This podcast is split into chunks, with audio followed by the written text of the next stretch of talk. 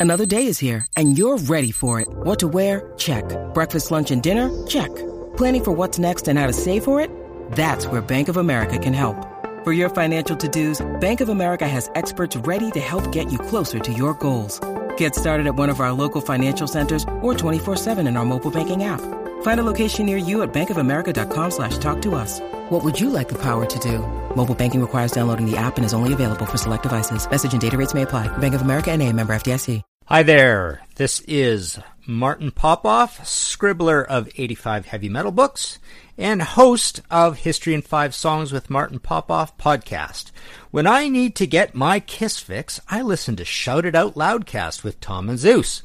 Listen to us both on the Pantheon Podcast Network or wherever you get your podcasts. Check them out.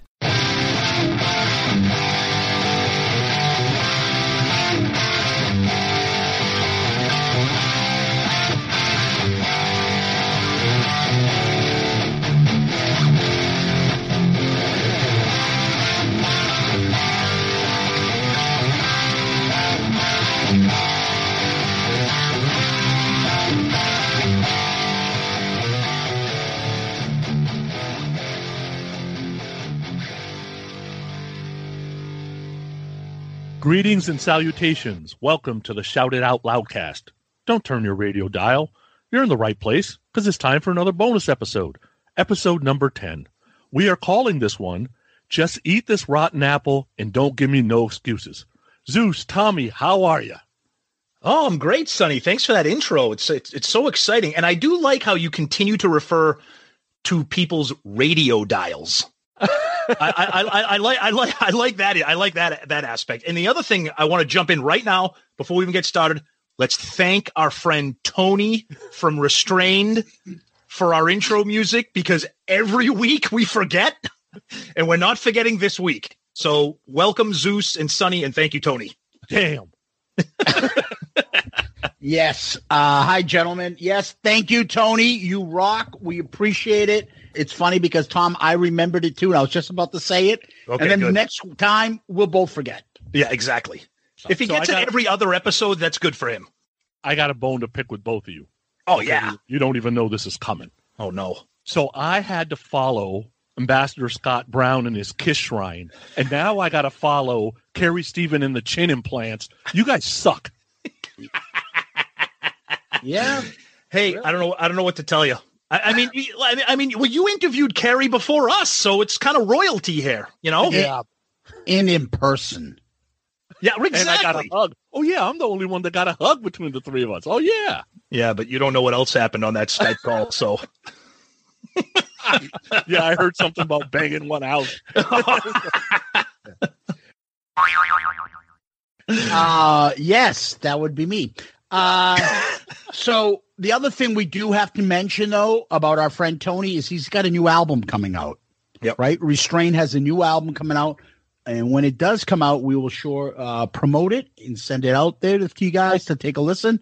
We hope it's good. We're not going to tell you it's good without listening to it, but we have heard a few tracks, and those tracks are pretty good. Oh, absolutely. Yeah, maybe we'll do it a bonus episode. Maybe not. You may Maybe never not. talk to us again. No, but that is true. We, we talk about Tony and Restraint all the time, so definitely check him out. He, his, his band's on all the social media, so check him out. He he posts clips and and uh, you know the music sounds terrific. So Yes. And the, the best part of that band is the guitar work, we have to admit. Oh, t- Tony shreds. Oh, and Tony looks much better bald like me because he posted a picture of when he had hair, and I said he looked like fucking Klaus from the Scorpions. he was looking for that look. what do you have a skullet look going? Like the Gallagher look? Hi, listen to this solo. In the middle of the solo, he takes his guitar and smashes Smash- water, watermelons onto his pants.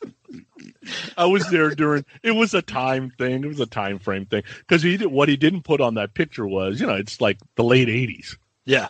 right? So it's not like he was doing that yesterday, but Right. you know. Oh, right, right, right. How did the first ten? How did the first ten minutes of this episode become a restrained bonus episode? Who, Gallagher? God. All right. Oh man. Well, we we're we're coming off a nice uh, episode we did last month, and that was Ozzy's Blizzard of Ozz. I would say, uh, at least social media wise, that was uh, our most interactive um, episode. You guys seemed to love it. There was uh, a lot of positive feedback. A lot of people thought Sonny was insane. A lot of people thought he was absolutely dead right on and uh, the feedback was uh, just overwhelming. It, it yeah. was uh, there was a ton there. We always start off with our polls, and our poll about basically what was the best song, right, Tom? Yes. So uh, four options. We did uh, Suicide Solution, Mr. Crowley, Crazy Train, and I Don't Know. And just by a, a fraction, Crazy Train was 33%, Mr. Crowley 32%, I don't know 22% and Suicide Solution coming in last at 13%. So no surprise that Crazy Train won, although I am surprised that it didn't run away with it. I, I thought that would smoke the vote, and I was surprised it beat out Mr. Crowley by only 1%. So I, I found that interesting. Yeah, Suicide had no chance. No guitar solo, no chance. Yeah. I know Zeus wanted Revelation Mother Earth as an oh, option oh, in there, but we but, but well, I, we're going to get to when we get to feedback. Zeus was Zeus was redeemed because wow, there is a whole contingent of Revelation Mother Earth people out there because they know a great guitar fucking bit when they hear it. And uh, I I was the one who said I thought Mr. Crowley was going to pull it off. I thought Fatigue on Crazy Train would would really put it down, but it, yep. it obviously came close because you guys thought it would run away. Yeah, uh, Mr. Crowley's just epic as well. The solo, yeah, it is the solo. Uh, exactly. Uh, let's let's start off with Sonny. Sonny, we got feedback on Facebook. Let's go with that. So Facebook, uh, Jack Pinocchio.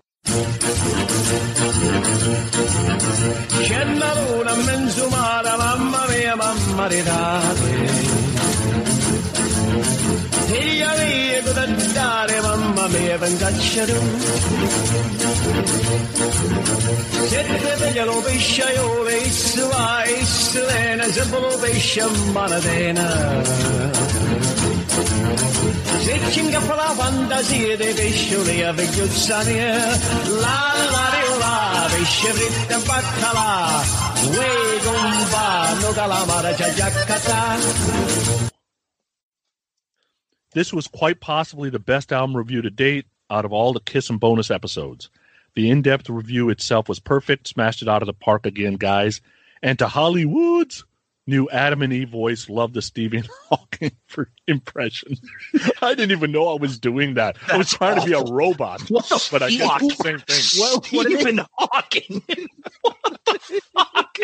oh God. When I listen back to it, I'm like, oh yeah, I guess it was. Oh, that is uh, awful. Uh, Scott Wheeler said, "Love the bonus episode. I wore this record out back in the day. Had to laugh at your take on Crazy Train and it being too poppy and not heavy."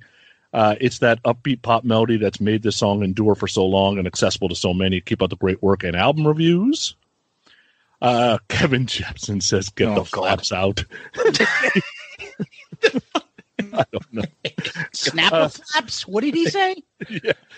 Daniel People said, "No bone movies. Like whatever you like, however you like it. But how did this end up on tribute? And Over the Mountain didn't. Inconceivable. I agree." Uh, Steve, yeah, that's that, that, that, that, that's a good point. I, I like no bone movies, but the fact that it made it on tribute over Over the Mountain is bizarro. Agreed. Yep. Uh, Stephen Wright said, our buddy said, blah album. Virgil, Virgil Stay said, uh, I'm going. hold on, hold on, hold on, back, hold on. Wait, wait, wait, wait, back, back up, back up. I got to call out our buddy Steve from Part of the Hell. On what planet is Blizzard of Ozz blah? As soon this as coming from the, this, this is coming from the guy that does episodes on Halloween. I mean, come on, Steve. Virgil Stay said, I'm going off the rails on Shout It Out Loudcast. That was pretty cool. All right. Uh, Scott Donaldson. Hey, guys, another killer episode. Never really got into Ozzy or Sabbath that much, but really enjoyed hearing the black, uh, backstories of this album. No doubt the world missed out on something special with the passing of Randy Rhoads, but at least we are able to listen to the magic for generations to come. Uh, Daniel Peoples also said, maybe I have no idea what about is, but doesn't Sabbath changes not apply? I, I don't think I know that song. Oh I, yeah, it became like a number one hit in England when remember he, he redid it with his daughter. Oh yeah, yeah. I don't like that song either. yeah. yeah. All right. So Jepsen, another excellent show, stellar record. The story I heard about No Bones movies was Sharon would go to the tour bus and tell the guys, "No Bone movies." Uh, LOL. I'm shocked how much Ju- how much Zeus loved Revelation. Here's my ranking: nine Dee, but love it. Eight was No Bone movies. Seven was Revelation. Six was Goodbye to Romance. Five Crazy Train. Four Steal Away. Three Suicide Solution. Two Mr. Crowley, and one I don't know. Keep up the great entertainment. Fuckos. Oh, there you go. Love that. And that was Love Facebook. Okay. So yeah, I'll take. Uh, I get some. We got some emails. We got a lot of email feedback here. Some of them were short and sweet. Some of them were uh, hit parader articles that that that I that I will try to uh, paraphrase. So we we start off with our good friend Tony Smith. Just finished the Blizzard of Ozz episode. Toward the end, you guys were talking about different shows to check out. And while the discussion was going, my brain was thinking, here's a question. Netflix does a series about shouted Out Loudcast. Who is playing you? And please include who would play Mr. Pooney, who hates Revelation Mother Earth. All right, we'll do a separate episode on who's playing the shouted Out Loudcast. But uh, then we got Dan the Man, also known as Twitter handle I Love It Louder, who we've I think we've confirmed it's not a Pooney burner account. So he says, Yes, Tom, Revelation is pretty similar to Elton John's Funeral for a Friend. I can't believe there's somebody actually out there that agrees with me and knows that song. Um, just like A Day in the Life by the Beatles, two different songs put together. Can't believe I agree with Zeus, but I do. Also agree with Zeus that No Bone Movies doesn't fit here. It's pretty bad pop metal from the early 80s. And no, Sonny, this does not sound like rock and roll. Maybe if rock and roll had a slower, less balls to the walls, it would be No Bone Movies. And here is some controversy. I prefer the live version of Mr. Crowley with Zakk Wylde. Ooh, controversy. Ooh. And then he does his uh, his rankings. He's looking, and he says, "Looking forward to the next episode." I likely know more silly trivia than Stuart, and I aced the second Jeopardy with Hollywood. Oh God, Ooh. nice. We got Jerry Blackwell. It is a great album, but I think I have to agree with Sonny. No Bone movies and Revelation are pretty bad. I mean, no disrespect to Randy, but those two songs could have been better. By the way, I have tried the show Succession. It's really good. Okay. Was that one of your uh, rock hard topics there, Sonny? It was uh it was Zeus's. Oh, okay, that's right. I'm sorry. Yeah. And then we got our buddy Stephen Wood, who I love Stephen. He's so interactive with us. He has a career in writing rock music articles because his episode his email's great. Um, he said, I think this episode has been my favorite of the bonus episodes so far. The variety of opinion is always entertaining, and I know this album very well. Um, I had no idea that this album even existed in 1980. I didn't even know Ozzy had a post Sabbath career. At the time, I was a Kiss fan and was also in touch with some acts like the Village People. I knew about Black Sabbath through my sister's record collection. And then he goes on talks about his history with the album and his rankings. Uh, he says he's intimately familiar with the album. He can play many of Randy's riffs on guitar. Wow, good for you, man. That's amazing. And then he does his track by track. He says, looking forward to the next choice. By the way, I still haven't listened to the bonus episodes for OU812, Slide It In, or Bon Jovi. I'm not as familiar with those albums. I want to form my own opinion before I hear them. Then this is great. You you only need another eight theme songs to go with Jack Panacchio and Joey Casada, and then you can launch an official Shout It Out Loudcast soundtrack. uh, we got Doug Middleton. I'm sure that you will hear that Diary of a Madman is better than Blizzard of Ozz, and I will say that it's true. I'll also say that Ozzy's voice being annoying as getting pegged or, or finding out that your woman is actually a man in drag. Randy is a god, but only the three classic songs are really listenable. I would suggest doing an album that involves a female lead vocalist. This would be really interesting. You guys should have a karaoke sing off I can say all three of you are better than Ozzy. Oh God, that's bad. I agree with Hall. This is from Teddy Barnes. I agree with Hollywood. Half is great, the rest is okay or unlistenable. Revelation sucks. Mic drop. You guys are always great. Thanks for what you do. And we got one from Kevin Northern. You guys have been killing it with the episodes lately. The show keeps getting better and better. Just finished the Blizzard of Ozz episode, and now every time I hear Mr. Crowley, I'll be singing Mr. Pooney. Doom, doom, doom. I was wondering, since you talk about fatigue factor a lot, if you thought about doing a top 10 fatigue factor song episode. Ooh. That would be interesting. This is from our buddy Fat Man on Guitar. For that's his Twitter handle, also known as Alan Tignanelli. Well, there's an Italian guy. We might have to create a we have to create a theme song for him. Bonus episode on Blizzard of Ozz. This is an album I really like. This is one of my favorite albums of all time. Randy Rhoads is a huge influence on me as a guitarist. We used to play several songs off this album back was I, when I was in a band. Then he gets into some really big detail about the album. He says, But Revelation, Mother Earth, sorry, I'm with Zeus here. This song is absolutely epic. It's one that to me lends credence to the Blizzard is a band idea. Aside from being a dramatic, atmospheric tune, it's also a showcase for the instrumentalists. The outro segue into Steal Away the Night is just awesome to behold. That's not something sidemen get to do. Then he says, I disagree with Sonny about Dee.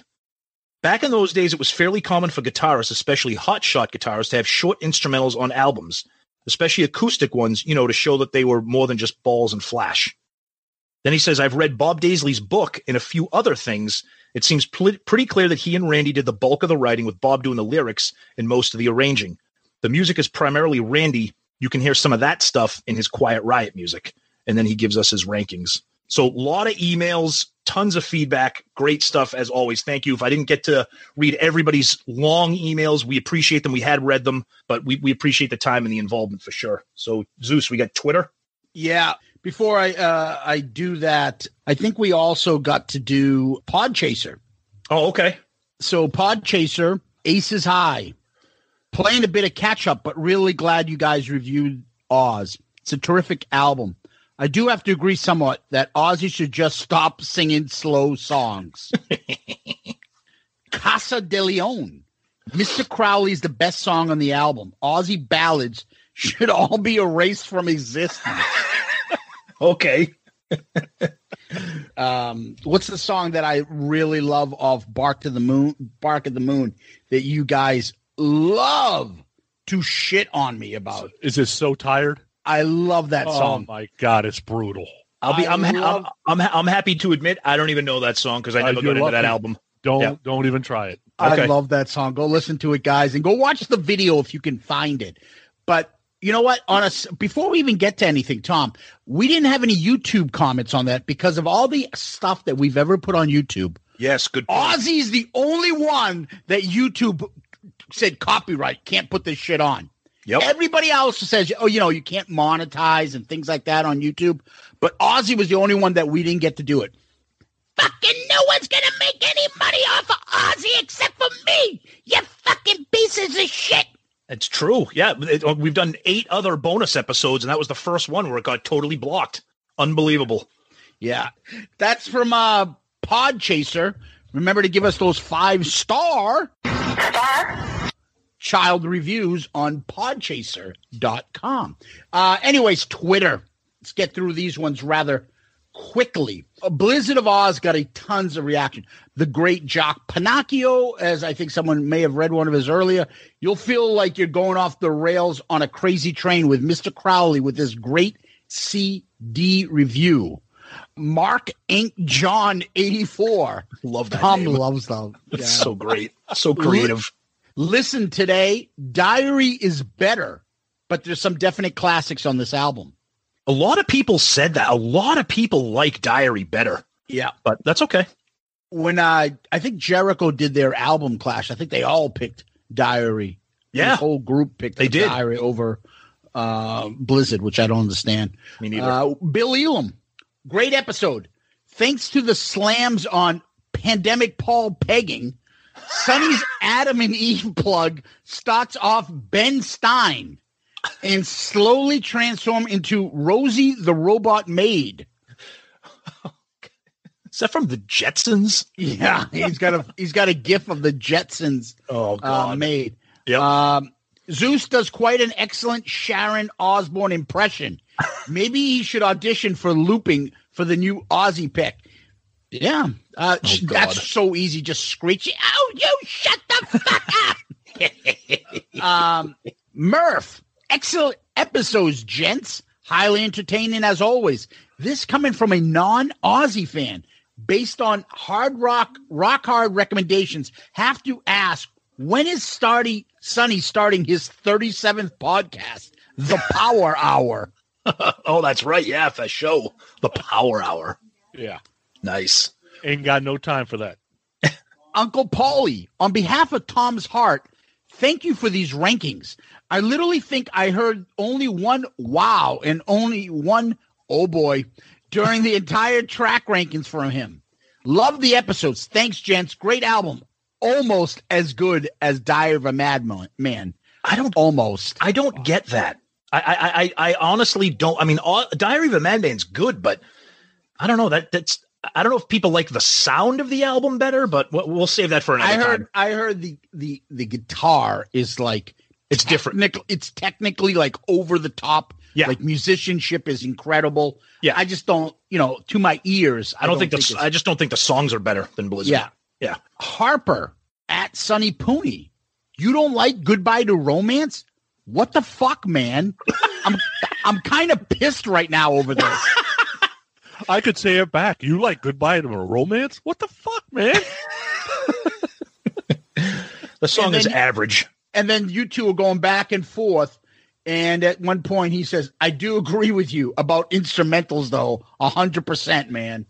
Oh, oh boy. Well, we got one today. oh yeah. Yeah. Yep. Tom Dust.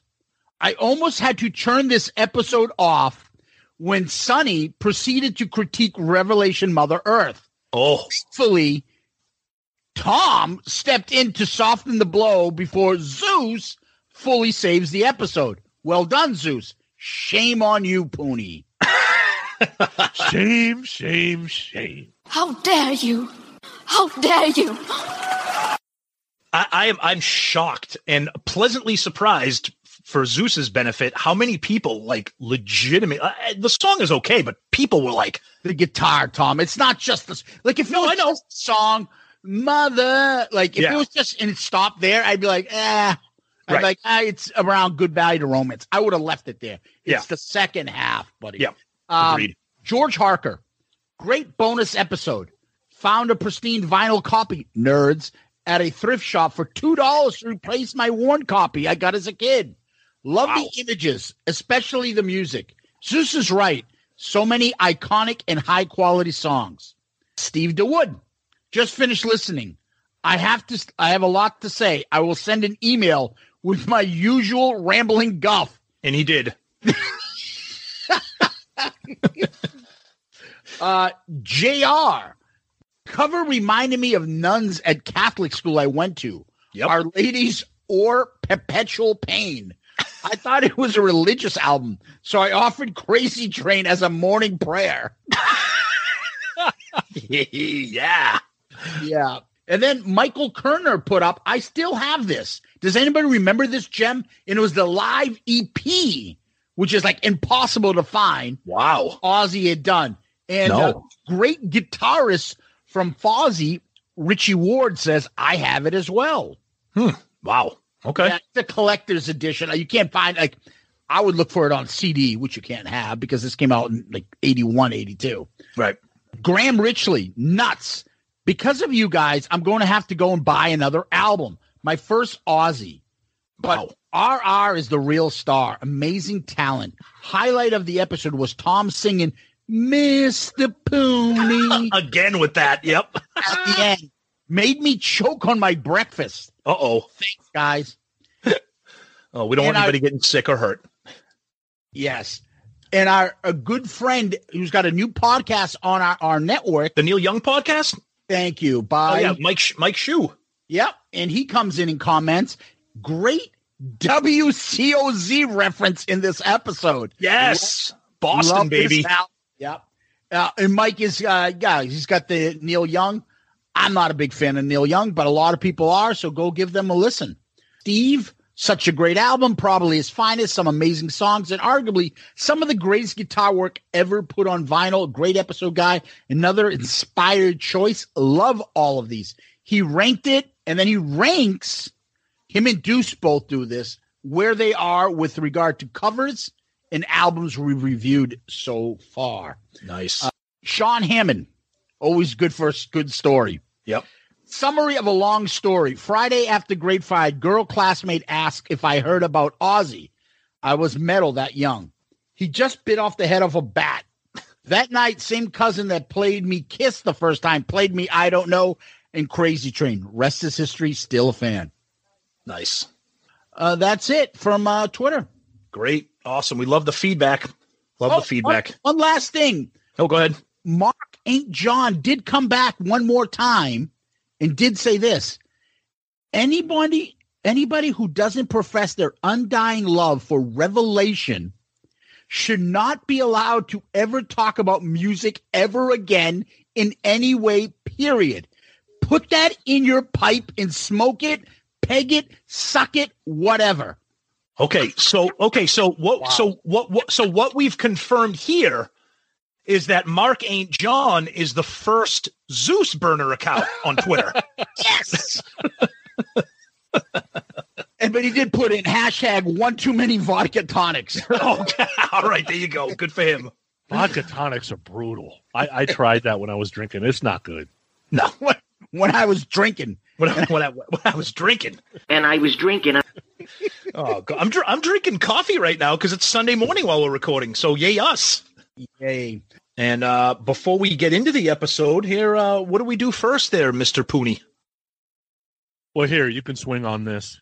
Oh, Jesus Christ! Free stuff. you like it? Free stuff is awesome, but free stuff to spice up your bedroom is even better. Select almost any one item for 50% off, and then Adam and Eve loads on the free stuff. Enter promo code Loudcast at checkout and get 10 tantalizing free gifts. A sexy item for him, a special gift for her, and a third item you'll both enjoy, and six free spicy movies. Plus free shipping. That's promo code Loudcast at adamandeve.com. Go ahead and bang out to that. Oh boy, wonderful! Thank you, Sonny, for that wonderful read. Yep. So this is Tom's turn in the rotation. We just did a group pick, and it goes Tom, Sonny, then me. Tom, you picked Jar of Flies. We usually start these episodes with our first interaction with the album, how we got to know it, how we uh, became friends with it, started dating it. Please go right ahead. You start. Okay, so like Zeus said, we personal picks. So Zeus and I, if you've listened to our show long enough, the bonus episodes or even the Shout It Out Loudcast, the Kiss episodes, this this is our wheelhouse. We were in college at the birth of grunge. We were at we were in college for just grunge when it was at its peak. I picked this album for a number of reasons that we're going to get into track by track and just generally speaking. So, of all the albums that we've picked, very few, if any, although I love most of them, have an effect on me and a connection with me the way that this album does. When the album came out, we were it came out in the spring semester of our junior year. Came right after holiday break, came out in January, and it just became a soundtrack for the second half of our college life. And what the album means to me, just nostalgia wise, but sonically speaking, it's a it's an album that's unique to me. It's it's it it's it's an emotional album for me. I'm going to get into that when we get to the track by track. The album just means so much to me musically, nostalgia, memory. It reminds me of my best friends. It reminds me, I mean, I was dating who the woman who became my wife when this album was popular. She loves it too. And it's an album that I listen to all the time. And it's just a very important album and piece of music for me for a variety of reasons that I'm excited to talk about. And I know in Chains may have more heavier albums, obviously Dirt and Facelift, you know, all those albums, but this album right here is just a very special piece of music for me and I can't wait to talk about it. Sonny. Uh, for me, I started college in 1987. Uh, when I finished is a long, long story. So the grunge thing is tougher for me because in the 90s, music is changing and my music is headed on the way out and this stuff's headed on the way in. I've said it before Alice in Chains, Soundgarden, STP is probably for me the bridge between hair metal and grunge. So it was listenable to me, especially Alice because the dual vocal melodies, Jerry's guitar playing had me hooked. I loved Facelift. I loved Dirt. But I'll tell you honestly, I bought this album the week it came out. I listened twice and never listened to it again till three weeks ago. Wow. Okay. Oh. Yeah. so this was ah. sitting in my CD collection and I had not touched it for basically what, 20 years. five years? Okay, that's I good. feel, I feel bad for you that you haven't had this in your life. I don't. But we'll get into that. we'll get into that. Okay. Oh my god. All right. So same for me. This is one of those albums. Like Blizzard of Ozz wasn't my pick, but it became my number one album. This wasn't my pick, but we'll see where this ranks. But I could have easily picked this. Yep. So number one, I love my Kiss. I love my hair metal. But I also love my grunge alternative 90s stuff. This, not in addition to coming out during, I would might be the greatest like music explosion in my life. 1994 was incredible. It was also, it came out during my favorite fucking year of any probably school time I ever had, other than maybe senior year in high school. I could do whatever the fuck I want to do in my high school.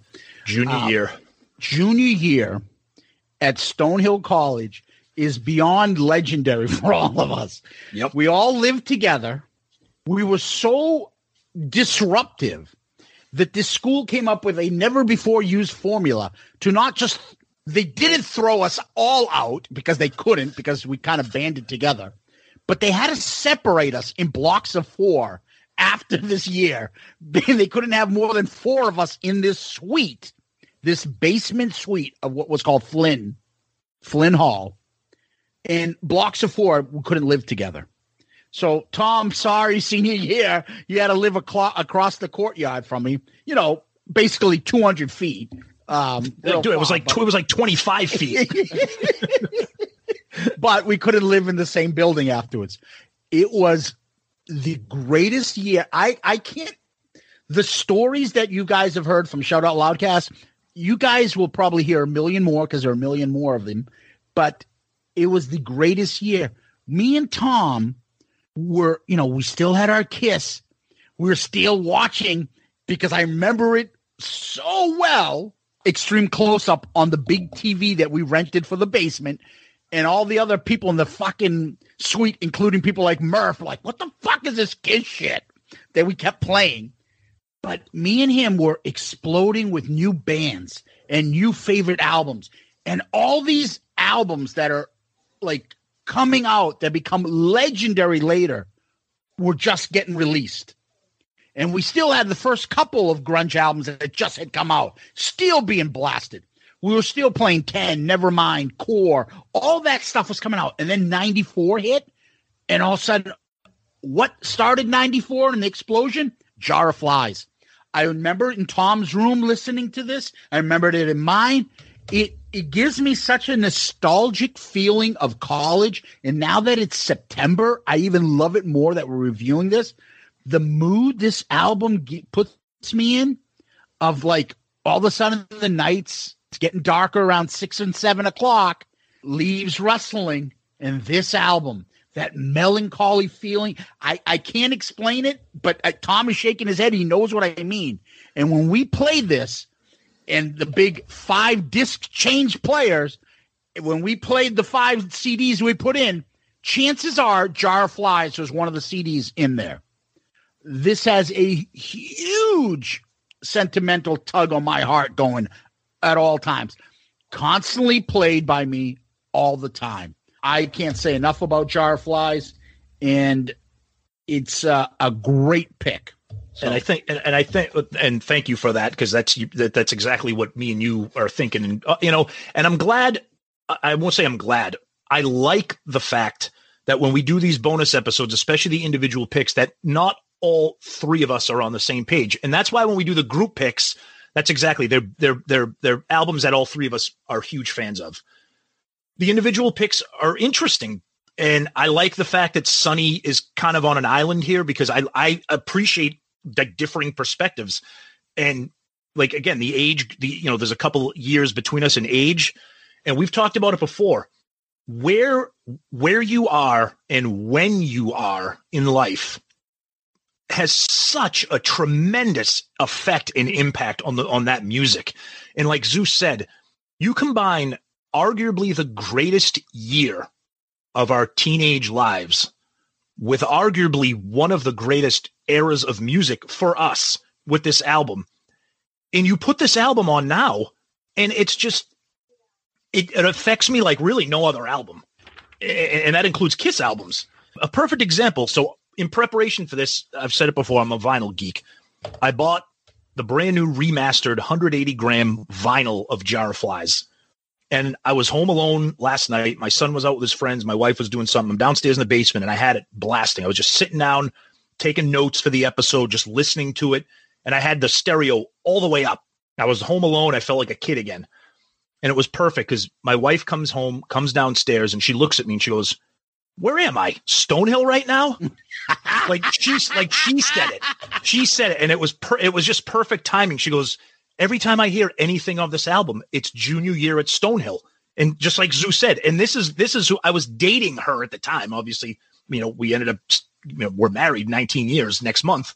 But even she's like, she's like, yeah, I can't hear this album. I can't hear these songs without without me imagining Stonehill so that's what it is, you know. And again, I know, I know we've done Soundgarden before. Grunge is one of those love it or hate it. There's not a lot of people that are like, yeah, grunge is okay. It's either I can't stand it or you're like Zeus and I, where you're just passionate about it. I think it's going to be a fun episode. Only seven songs. One of them is an instrumental, so who knows how long this episode will be, but we'll we'll see. Yeah, it's kind of weird, and we've talked about it before. Like if you think about where music was in 74, 79, 84, 89, 94. It's five completely different generations of music. It's There's insane. absolutely no doubt, right? Yep. Yep. So, and I'm a big believer whatever you listen to between like 14 and 20 is probably where you go back to. I'm in my mid 20s by the time this comes out. Exactly. Right. So that's why I have a different spin on it. But Yep. that's that's why it's nice to uh there's some classic albums though, like you said, when we have the group pick, that it doesn't matter whether you were into it at 74 or 94, it somehow spreads all over, but there's some that don't. Yeah. Yeah. So I would say this, Sonny, you were out of college by this point. Imagine if you were in college with your best of friends in 94, living, you know, with another year or so to go, having 10, never mind, and all these come out during your time. I'm sorry, but you would probably think different of the grunge era and those bands. You would still have your other stuff, but if you were there and the people that you live with every day in the parties you would go to were playing this stuff, you would probably have a different, you know, you, you'd feel differently, in my opinion, because that's what you grew up with and that's what you came accustomed to. It's different when you're out. That's why I never got into afterwards the Korns and shit like that because I'm not with my friends blasting this music. It didn't appeal to me as much. There was that was the era that kind of came right after the grunge era. And so I didn't get into Limp Bizkit and shit like that. That's where these guys fall in for you, I think. But Alice in Chains was a little earlier and they did have a little metal sound. So that's why I kind of goes a little bit in your wheelhouse. So Yeah, they're- we're they're- still they're- Go ahead, Those Sonny. I'm sorry. we're still learning about each other. I started college in 87. Yeah, I wasn't out by 94. Fat, drunk, and stupid is no way to go through life, son. You were you you were on the Vinnie Barbarino plan. Oh yeah, because it took till 2008. Hey, does it as That's long as you, finished. But you slow, did. slow and steady wins the race, Sonny. hey guys, before we go on, I did my a little quick thing on this. Yeah. I wanted to put this down on paper. And I, remember, I was saying there were other albums that were still on the charts, still being new because grunge was coming in. So older albums were starting to come out and like we're starting to get into them now. Li- listen to some of these albums. Live's Throwing Copper, Great Cranberries, No No Need to Argue. excuse me. yeah, their first Yeah. album is be- their first Yeah. album is better than that. I don't like Tori Amos, but her album was huge back then. The Crows soundtrack, Reality Bites soundtrack, Rollins Band's Weight, Purple by Stone Temple Pilots, Veruca Salt, Oasis had an album that just came out, Offspring Smash, which Tommy loves. Uh, Oh, REM's fucking brutal. love that. That's coming up on our fucking review. I'm, I'm Uh, skipping. REM's Monster, Meat Puppets, Beck's Mellow Gold. Remember that one? Awesome uh, album. Here you go, Tom. Beastie Boys, Ill Communication, PJ's Vitalogy, right? Yep. Uh huh. Uh, Holes lived through this. Soundgarden, Superunknown, Nirvana's Unplugged, Jeff Buckley's Grace, Weezer, Nine Inch Nail, Downward Spiral, Green Day, Dookie. I got a lot of these off of Rolling Stones list. Of Yep. those albums, I I don't know. I probably have like 15, 20 of them that I Oh, yeah. bought then. Then. And they've been in my life. I own two. I feel bad for you, as, as our friend Steve Wright would say. It's it's true though. It's true. Like like like you said. I mean, when you're when you're when you live in when you're in college and you live in college and you're with this group of guys 24 hours a day, 7 days a week and all you have is with the exception of class that we're supposed to go to, all you have is music and video games. I mean, this was in the days of record stores. We would take trips to Brockton and go to Strawberries. We went there during the day because we didn't want to get killed at night. Their Um, high school could beat up our college. Oh God, absolutely, absolutely. The high school was like the school from Lean on Me. You smoke crack, don't you? You smoke crack, don't you? Look at me, boy. Don't you smoke crack? I mean, um, but but no, but but that's what it is. And and and you and Zeus, you said it perfectly. You you get out of college, and then all of a sudden you're you're you're on your own. You know, you're either living in you know, maybe you're still living at home, maybe you have an apartment, you're starting to work, and your music, you're you're experiencing those new bands like by yourself. You know, so it's like ah, okay, Korn, eh, there's a couple good songs. Okay, you know, you know, whatever, you know, Linkin Park. Okay, a couple good songs, whatever. But, but it, it it doesn't have that effect. Who music ties you to people and it ties you to times in your life, and that's why the three of us, music is so important in different ways. And there are certain albums that you listen to and you're like, I like this music, I like this album, I like this band, but it means nothing to me personally. Yep. You know, th- then then you put on a band, then you put on an album for me, Jar of Flies, and it just it's like a punch in the stomach. It just brings me someplace. Yep. And and I, so I enjoy not the music, but I enjoy how the music makes me feel, and that's why I picked this album. Great call. Yep. Guys, you ready to get into it? Let's do it. Hello, Pantheon podcast listeners. Christian Swain here to tell you more about my experience with Raycon earbuds. Our family now has three pairs of Raycon earbuds around the house, and my wife just grabbed a pair of the Headphone Pros to replace some headphones from a company that was double the price. And yes, she loves them. Now, if you haven't pulled the trigger on a pair of Raycons, or even if you have, but you're in the market for another pair because they're just that good, well, now is the time to check them out because they just launched their upgraded model of the best selling everyday earbuds.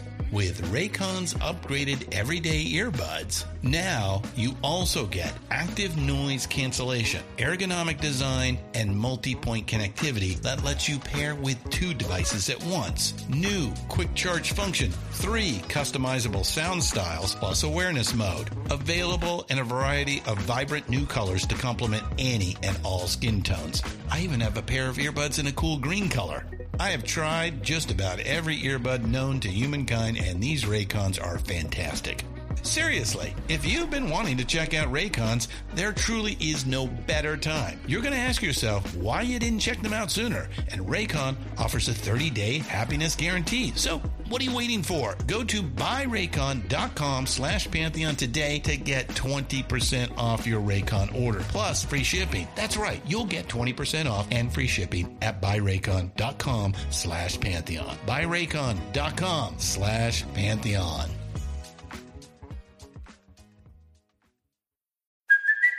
It's Kaley Cuoco for Priceline. Ready to go to your happy place for a happy price? Well, why didn't you say so? Just download the Priceline app right now and save up to 60% on hotels. So, whether it's Cousin Kevin's Kazoo concert in Kansas City, go Kevin, or Becky's Bachelorette Bash in Bermuda, you never have to miss a trip ever again. So, download the Priceline app today. Your savings are waiting. Go to your happy place for a happy price. Go to your happy price, Priceline. Jar of Flies, released January 25th, 1994. So the band produced the album, but Toby Wright was the engineer. So they met Toby Wright because they did the last action hero movie soundtrack, which is very good. Great soundtrack. They did two songs from there. They kicked out the former bassist Yep. and they put Mike Inez in, and Mike Starr was out, right? Yep. So now they just got a new bassist. They did a couple songs off of that and met the engineer, and they worked out a deal with him to say, like, you know what? Why don't you come here? You won't produce this, but engineer us, and if we like what we saw, what we feel, you can do the next, you know, couple albums or whatever with us. And that's how they worked it. The idea was to go into London Bridge Studios and see what happens. Apparently, they were on their Lollapalooza tour, came back, and someone forgot to pay the rent, and they were evicted. So they just moved into the studio, London Bridge Studios, brought some acoustic guitars, and said, you know, what the fuck? Let's see if we can do something here. And uh, out came Jar of Flies, which is insane. Uh, they told every, uh, I think the record company or Toby that basically they had some songs, which they didn't. And Jerry, you know, did his does his magic. Layne comes up with some lyrics. Jerry has his lyrics, and they produced Jar of Flies, uh, recorded basically, I think September seventh through the fourteenth in nineteen ninety three. They released this album. It goes to number one, the first EP ever to go number one. Mm-hmm. It's uh, like 30 minutes long because some of these songs are still kind of long. Sold 4 million copies, triple platinum in the US, released on Columbia Records, and uh, just continue the tradition. If you know about Alice in Chains, they had a tradition because they first came out with a, like a kind of like a small mini EP, which was We Die Young. They had like a couple songs on there, not much. But then they go to Facelift. Then they go to Sap, another EP, right? Then they go to Dirt. Then they go to another EP. And then they go to Three Legged Dog or self titled, whatever you want to call it. Mm-hmm.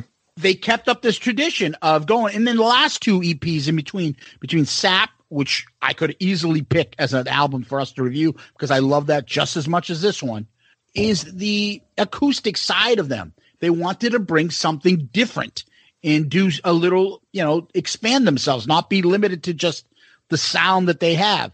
And they're talented enough and brilliant enough musicians to pull it off. At least I think so, and I think Tom thinks so. So that's uh, some of the stuff I have to say. Tom, do you want to add some stuff? Yeah, so it was interesting looking up the background on the production of this album. I I didn't even realize, you know, because you don't realize it at the time in the '90s. We were in college, but I I was at that Lollapalooza tour. I saw Alice in Chains headline Lollapalooza because uh, I used to go to all the Lollapalooza festivals every year, and that was the one that Alice in Chains played last. But I believe they co-headline might have been with Primus. I think I remember the end of the day, and anybody that's been to Lollapalooza, you know that they're awesome, but they are exhausting days. They're exhausting. And like any other festival, the best band plays last. And by the time the last band plays, you're exhausted. You're hot. You're dying. You might be shit faced. You might be high. Who knows what the hell you were doing all day. But I do remember when Alice in Chains came on and played, it was it was insane. And to to to be able to rem- to be able to have said that I saw them at a festival like that, and then they come back. And Sean Kinney even said, he's like, after playing loud music for so long, we wanted to come home. The last thing we wanted to do was crank up our amps right away. We wanted to have some downtime. And Zeus mentioned it. I like how they they they went between their brutally heavy, sludgy albums like Dirt. You know, then you make an EP, then you then you come back and you make another album that's heavy and like Zeus said, Sap is terrific. And anybody that's a vinyl collector and a Jar of Flies collector, if you buy Jar of Flies on vinyl, it's a double vinyl it includes Sap. So when I bought go, this, yeah, go listen to Right Turn off oh, of Sap. Oh, it's tell fantastic. Me that's not probably their greatest song that they've ever done. It's, with, it's amazing with Layne and um, and Chris Cornell trading off lyrics. Yep. Oh my God Yep. and that's and that's that's that's on this uh this vi- this double vinyl is sap but yeah and, and coming going into the studio and not really having a plan and these are the stories that i love and, and you can tell i love seeing different sides of bands and, and you know listening to facelift and listening to dirt and how brutally heavy and sludgy they are and then they put together this album that is just it's amazing to use a word like this to describe alice in chains but for me this is one of the most beautifully sounding albums I've ever heard in my life. the the acoustic instrumentation mixed in with the orchestra and the strings, it just it just hits me in a place that I, I just can't explain, and which is one of the reasons why I picked this album. But Zeus kind of nailed a lot of those key points about what Alice in Chains was going through in that timeline, coming off Lollapalooza and then just kind of chilling in the studio. Um, and then luck, like he said, luck have it, they got booted from their place. They had to move into London Bridge Studios. And sometimes situations force you to figure things out. And holy shit, did they figure it out with Jar Flies? Yeah, I think you know it's a universally praised album. There's no doubt about that. That whole thing about recording it quickly without having material already. There's focus, there's work ethic, just plain uber talent. There's no doubt about that. The whole thing with I don't have a problem with acoustic albums at all. I love the light distortion guitar that's in it with the lead guitar. I love the way mm-hmm. they mixed it all together. So that that part absolutely worked for me. And I remember thinking they got the Ozzy guy because I had seen yeah. in 30 months between October 90 and April 93, I saw Alice six times. Good for you. Were, Holy shit. Once with Extreme, twice with Van Halen, twice with Ozzy. Like they were opening for a bunch of bands yeah. kind of coming through. And so I saw them a lot. And like I said, I enjoyed Facelift and Dirt. So I had no problem with going and buying an acoustic album. To me, and we'll talk about it a little bit later, it just some of it translates to me. Not every great song sounds great acoustically, mm-hmm. and some of it doesn't. And it just it's the level of wine in the vocal mm-hmm. with a mix of the guitar and the solo has got to be kind of this recipe that works for me. And sometimes they add an ingredient, I'm like, all right, that doesn't work for me at all. Right? They, it's that close. Mm-hmm. If that, yeah. If that makes sense. A, a couple things I want to add. So the the acoustic part is a lot of it is you know obviously the music is Jerry. So Tom brings up the a part about beautiful sound. So it was Jerry Cantrell that came up with envisioned and brought in these strings and envisioned basically okay we should have violins here and cello, cello, whatever here in this section. He came up with that, and that's just pure genius. But he was always like he's got such a big influence.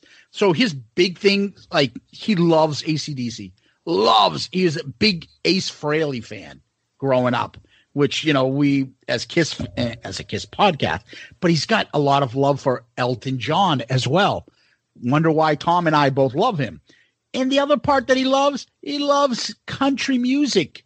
He wasn't born in Seattle just and and stayed in Seattle his whole time. He moved out. He was out in Dallas for a while.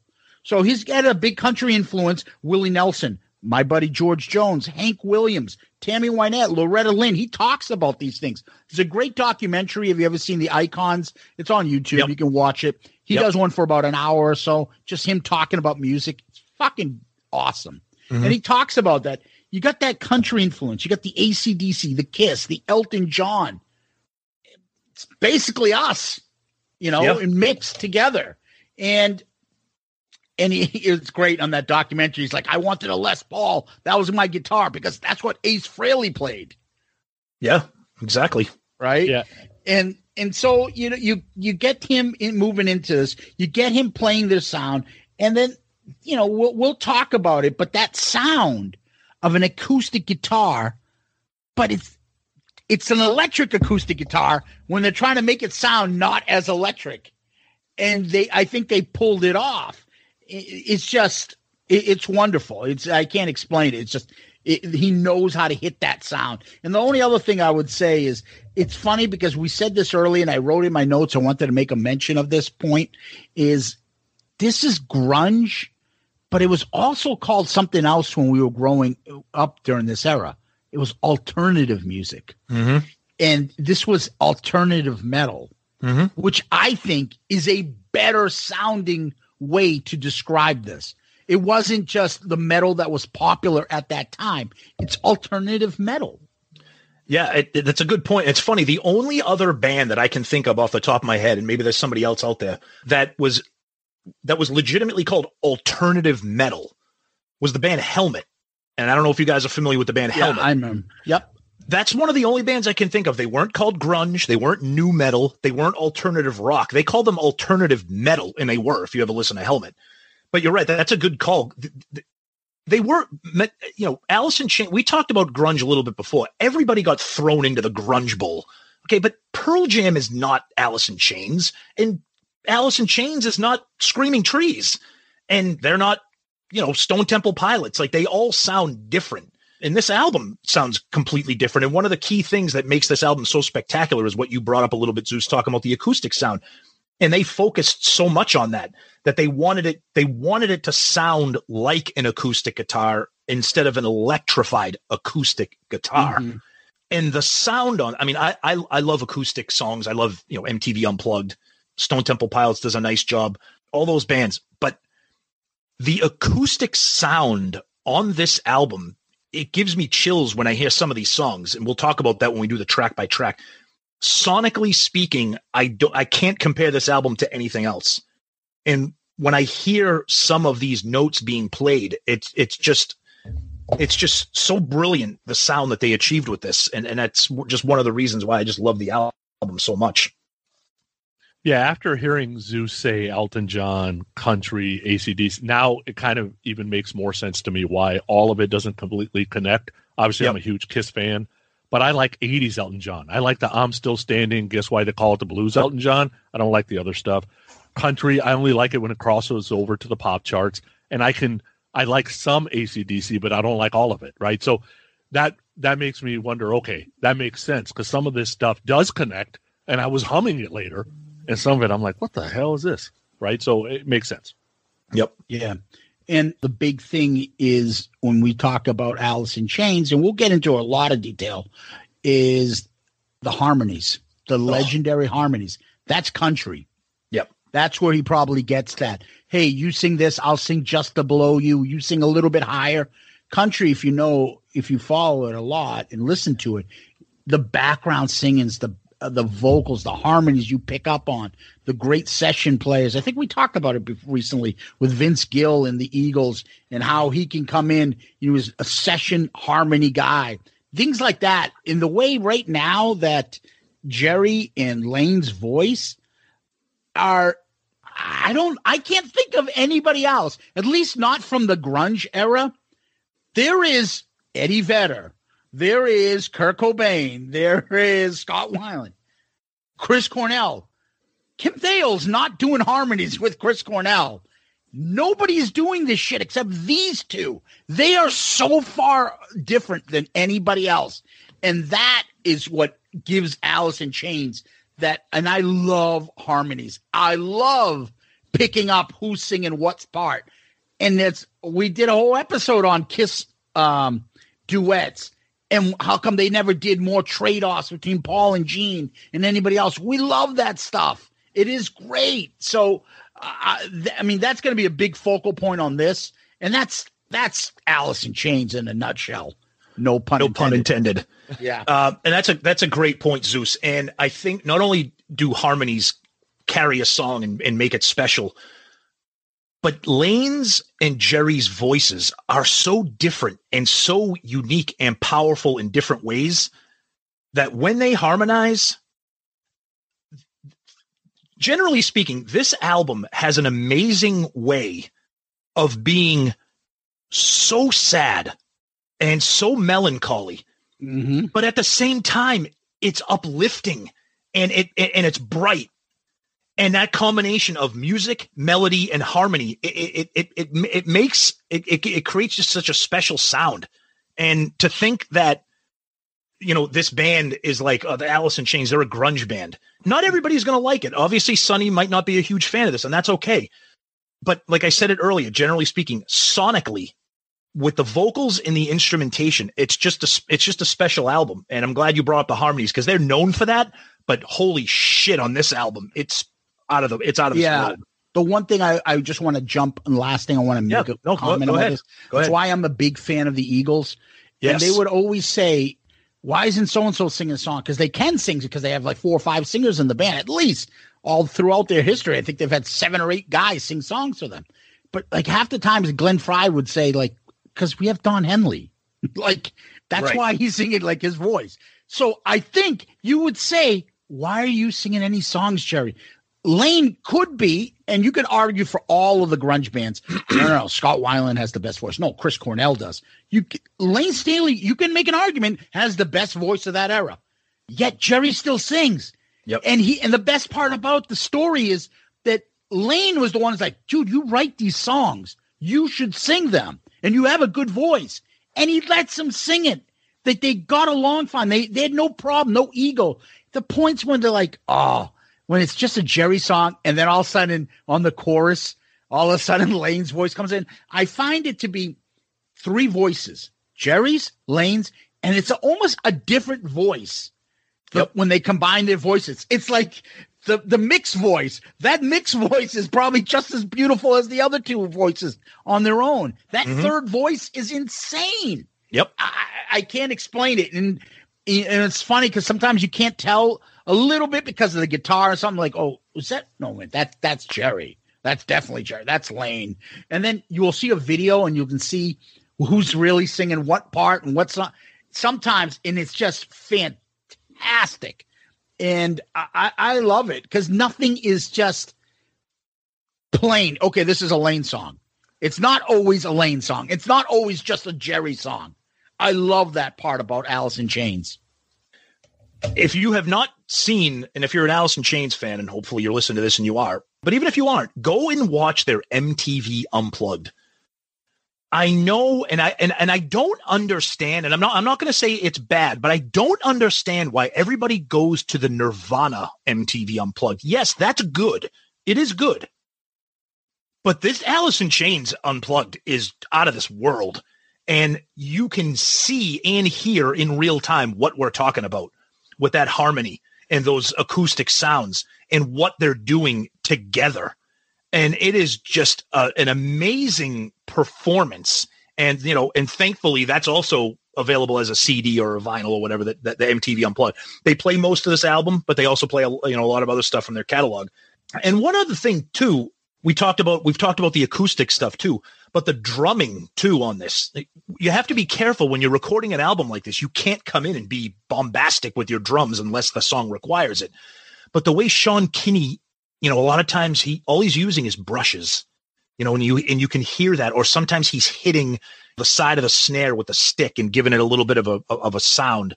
You hear you hear a lot. Some of the drums are a lot more pronounced in certain songs, and we'll talk about that. But the percussion in the album too, in conjunction with those acoustic instru- the instruments and the strings, just putting it together, it- it's just it's just amazing. And as a side note, before we get into the album cover, because we will talk about album covers, but I just want to add one thing. If you didn't think Rolling Stone sucked already, this is number 42 on their top 50 grunge albums. I just had to get that out because that's fucking horrific. Sonny, do you have anything else you wanted to add? Yeah, I'll say one more thing. Alice in Chains Unplugged absolutely smokes. Yes. Nirvana's Unplugged. It's not even close to me. Yeah. That's an all-time stupid comment. Are you No. fucking on crack? No. What? No, Listen, I, I will tell you this. I love them the same. They are Yeah. both by far brilliant. But you say it smokes Nirvana? Smokes. be- that's beyond stupid. I think the I think I think that's, real, that's real, all time shouted out loud gas stupid comments. Smokes it. The, the real quick before because we're not going to spend a lot of time is to make one more comment and then we'll move on. The problem I have with MTV Unplugged was the song selection. They played way too many deep like cover songs. You know, th- like stick to your catalog. I know they didn't have a huge catalog at the time, but performance wise, it, it's great. I just I disagree with Sonny that Alice in Chains Alice in Chains is better. It doesn't smoke it, but it's okay, and that's fine. And I love I love differing opinions. No, So I will add this because I want to talk about the unplugged stuff real quick. yeah, go ahead. Number one, the other great thing about the Alice in Chains unplugged is Jerry Cantrell had fucking food poisoning. Yeah. There, eh, there's like documentaries on this on that thing. They weren't sure they were going to go on because they didn't know Layne was going to make it. And Jerry Cantrell comes down with food poisoning. He's got a bucket next to him. Yeah. The whole fucking thing that he's going to throw up in. Yep. And the and it's just off the charts. Uh, it could be m- maybe my favorite album. That's how much I love Unplugged. But I love the Nirvana Unplugged. And Tom, the thing about the Nirvana, the, that's why I like it because Okay. they did they did something like you say you love Metallica, can take a song and make it Metallica's and it's better than the covers. Yes. I love that they did those songs because I didn't even know those songs until Good point. Nirvana did them. And now I have the great Nirvana songs, plus I got these new songs that they never would have done. And it also is 94, the year that he came out and he died. That's why, you know, 94 is such a big, big year and probably the end really of the golden era of grunge afterwards because then Cobain dies and good everything point. changes. But Good point. And also, and also that Alice in Chains Unplugged was famous for having the guitar that we talked about during the load episode, where he has the uh, "Friends don't let friends get uh, cut their hair" or whatever he says written in the big letters on the acoustic guitar. And we talked about that during the load episode. Yeah, I got to work on my Lars impression. And I, we were watching them, and uh, um, you know, it's just a fantastic performance, and um, you know, we're so like big fans of theirs. Fuck him. But they were making fun of my hair. Trying to fucking like step on somebody else's line. Like, get the fuck out of here. Anyways, yes, let's talk about the album cover. Tom, this is yours. You go first. Okay. So the album cover to me it's it's unique and I think the thing that sticks out for anybody who is a fan of this album is the colors. It's just unbelievably just like just it, it just sticks out that bright bright orangey color and Zeus brought up this you know the seasons. I think you know maybe it could be subconscious but it's it's a it's the color of fall. The color living in New England it's the color of leaves. It's the color of of uh of of, of that area and and the title, you know, the title of the album is Jar of Flies, and on the cover, it's a jar of flies. It's not tricky, and and it, and it became it, it's from a science experiment that Jerry Cantrell conducted in the third grade, which I thought was interesting. I mean, he talks about how th- there were two jars. One of the jars was filled with flies, and they were overfed. Another jar had was filled with flies, and it was underfed. The flies that were overfed reproduced very quickly, but then they all died because they were overcrowded. The flies that were underfed, they managed to survive throughout the year. And then Layne Staley says, I guess there's a message in there somewhere. Evidently, that experiment had a big impact on Jerry. Jerry, every time he says Jerry, I just think it's Seinfeld. I'm sorry. Jerry. Hello, Jerry. Hello, Jerry. exactly. Um, but it, it's an interesting, it's an interesting cover. And I, I, you know, I like how, I, again, I like the colors and I like the simplicity. It's a jar of flies, but I like how the, it actually has a personal background to, to Jerry Cantrell. Zeus, Sonny, thoughts on the cover for for now? I mean, we're gonna get into it later when we rank them, but what do you you know what do you think of the cover?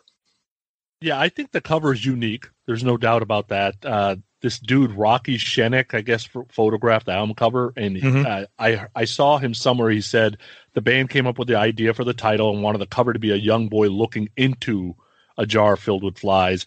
I I remember they asked me to use crazy colors in the shot, so I utilized a lot of different gels over the lights to get the final look. And his assistant took several trips to the nearby horse stable where he had caught catch hundreds of flies with a butterfly net because the flies kept dying. Gross. Ugh.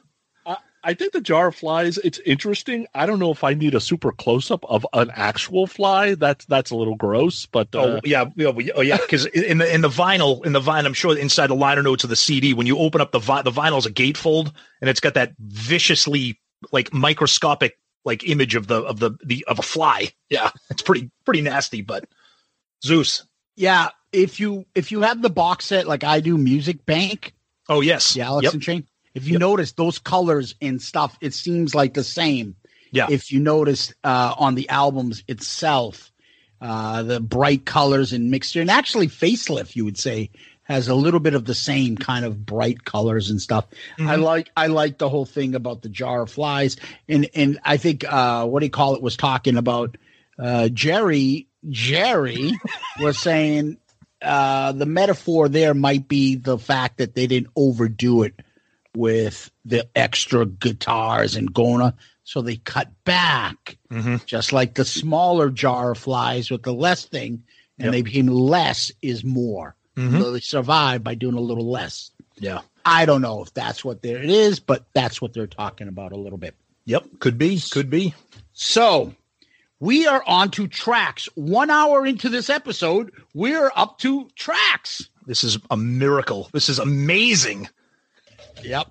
So, first track. Ready? Go.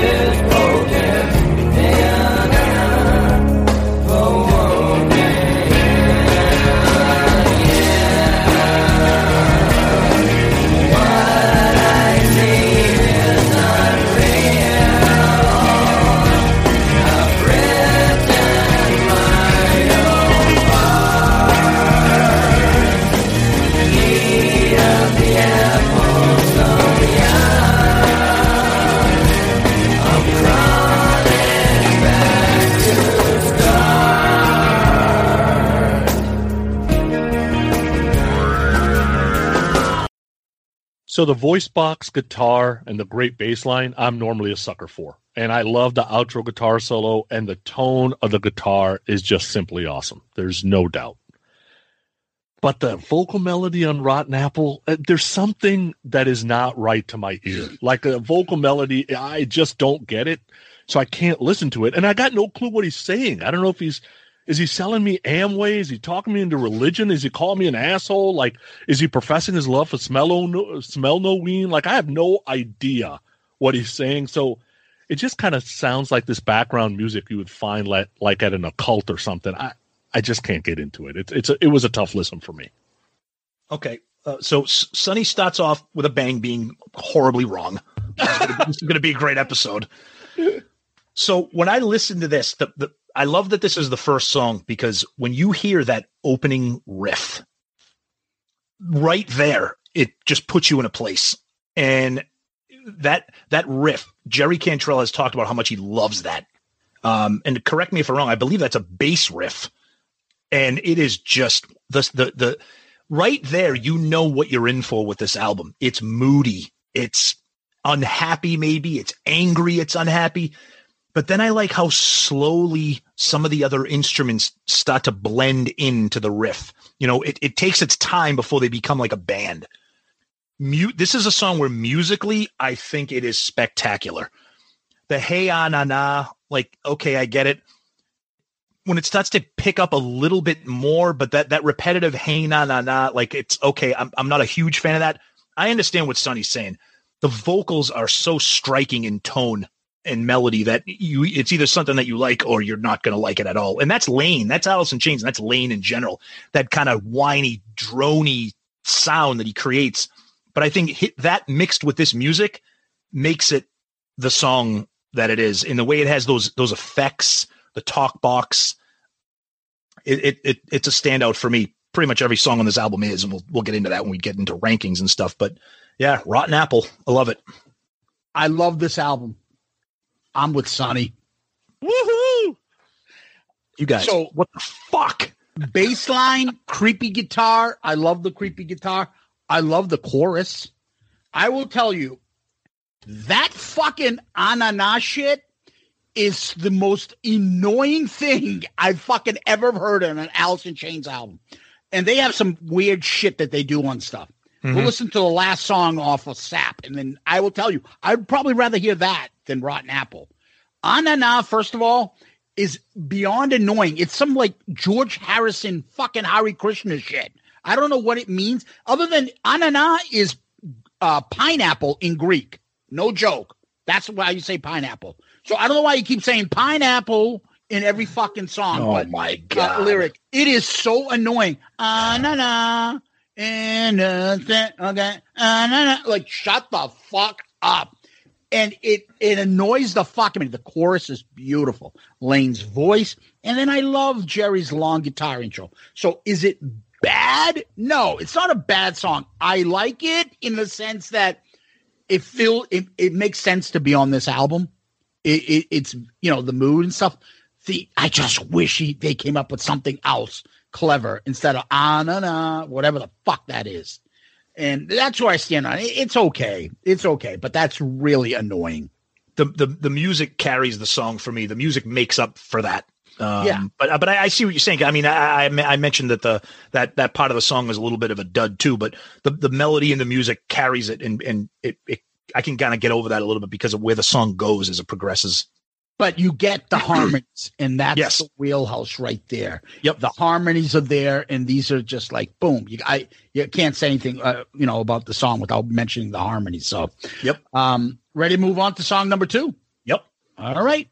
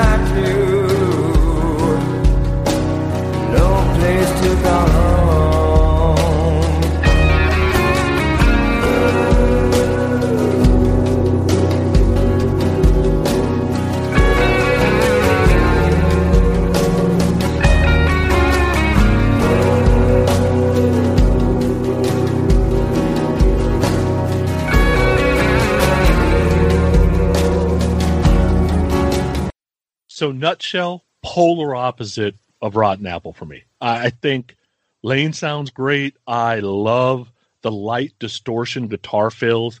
These songs ain't getting you laid. That's for damn sure. That's not going to happen. Um, I think this song should have opened up the EP. I, I like kind of like the dark lyrics, uh, you know, whether it's dealing with loneliness or despair or whatever.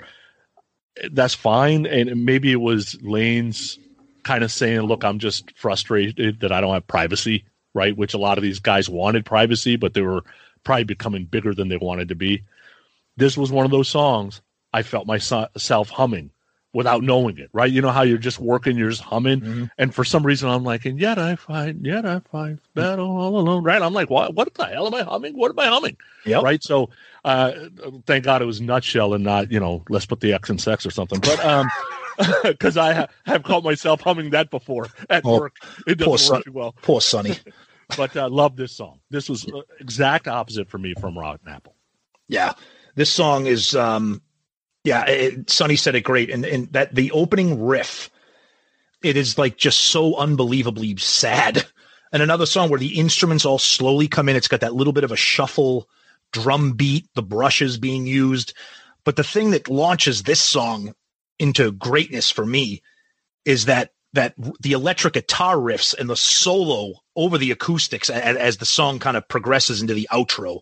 I just think that is just amazing I mean, I think it makes the song just really, really take off. And like we did with Blizzard, I like lists. So this is named the ninth saddest song ever written. so here we so here we go, and I believe it was Rolling Stone. I, here we go with the the top ten saddest songs ever written. Zeus, you'll know some of actually know all of them, but number ten, Hank Williams, "I'm So Lonesome I Could Cry." Yep. Number nine, Nutshell. Number eight, Sam Stone by John Prine. I don't know that song. Number seven, Black by Pearl Jam. No, this is sadder than that. Number six, one of Zeus's favorites, He Stopped Loving Her Today her by today. George Jones. The greatest country song of all time. Okay. Number five, Something in the Way by Nirvana. I don't think that's necessarily sad. I just think it's boring. yeah. Number four, Cats in the Cradle by Harry Chapin. That's kind of sad. Number three, I actually think this might be the saddest song ever written. Everybody Hurts by REM. Yeah. That song's brutal. And then number two is Hurt by Nine Inch Nails. And then number one, probably because of the subject matter, is Tears in Heaven by Eric Clapton. I mean, for God's sakes, he wrote the song about his kid dying, so that's brutal. So there's your uplifting uh, trivia for Nutshell. Tom, Sonny, the saddest song in the most desperate, pathetic song is all by myself. That is the most depressed song I've ever heard in my life.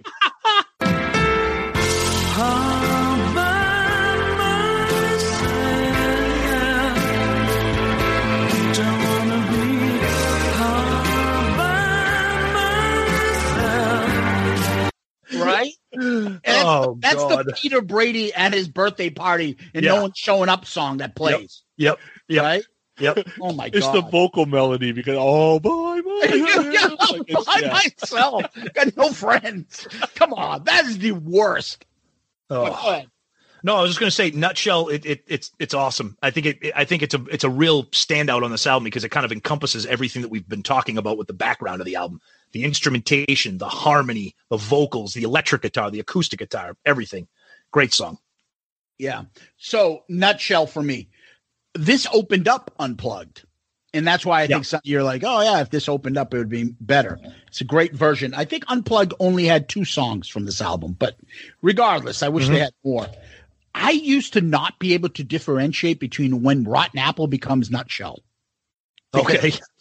Very similar. Like you can kind of like move into, except for the anana stops, stops. And so I never used to be able to tell them that much apart. I like Nutshell more because they didn't have Anana in the in the middle of it. Good vocals. He's got a very Nirvana like two verses, same words, and he's got a country like way, Layne Staley, almost like a Hank Williams way of carrying a word to make it like last, like mm-hmm. Eddie Vedder does sometimes, where it's like a whole friggin' verse is one word just by the way he does his syllables. Uh, I love that. His voice on this is fantastic, but it's also that if you notice more than any, it's that Layne Staley, Axl Rose. It's it's so easy voice. Oh, yeah. Uh, well, we, would call it Stonehill. The Joycey. Joycey voice. Another inside joke.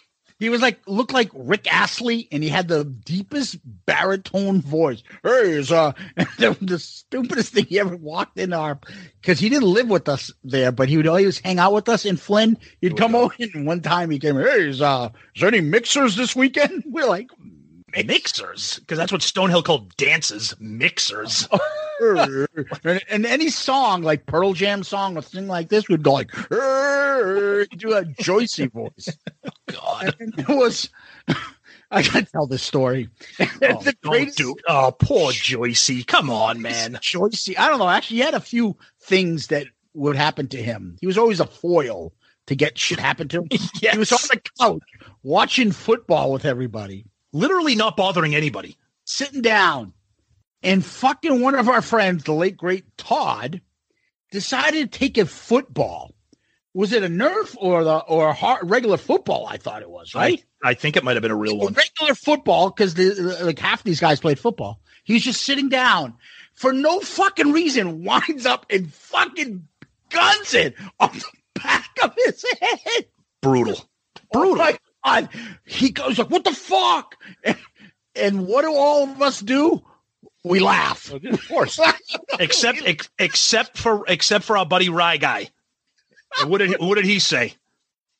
Todd, that's out of line. and we laughed even more when he said that. As if people didn't think we were dicks enough. Now we're telling stories about us firing sporting equipment at our friggin' Well, the kid, the kid developed ulcers over time. He used to drink a lot with us when he was a freshman. By the time he was like a walking pharmacy, so all you would hear is the swishing of his pills in his pockets. Yeah, he was he was he he was like the guy in Seinfeld who walked around with a tic tac. So Elaine, he was the sidler. All because of this creepy new guy at work. He just he just comes out of nowhere and he's right next to you. So he just sidles up. That's right. He's a real sidler.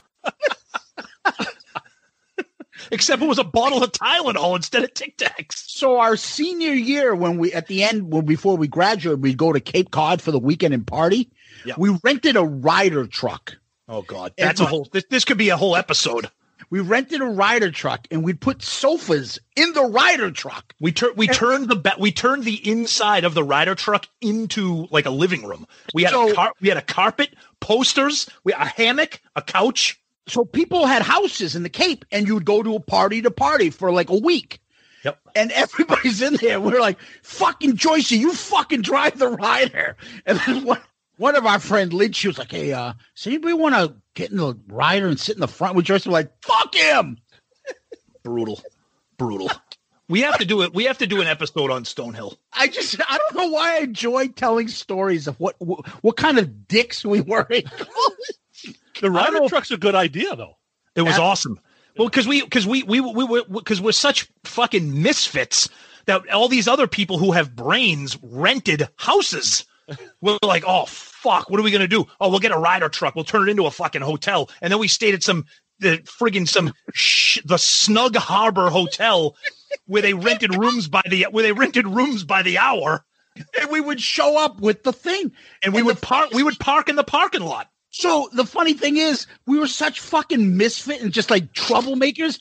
Half the time we would just sit in the fucking Ryder car and just drink and party with ourselves instead of like mingling with everybody else. just fucking out misfits. That's the word. That's the word. See what happens. This is what happens when I pick this album. It's going to be Stonehill centric. I'm sorry, Sonny. I'm sorry. You're good. Anyways, the one thing I want to end on this is I I, I don't know if I mentioned the outro I, that I love. Oh yeah. And this is a common theme you'll hear in this album, and I'll mention it. No place to call home. Just remember that. I, I'll keep mentioning that as we go along. And uh, that's it for me on Nutshell. Okay. So, ready uh, to stay away, Tom? Let's do it.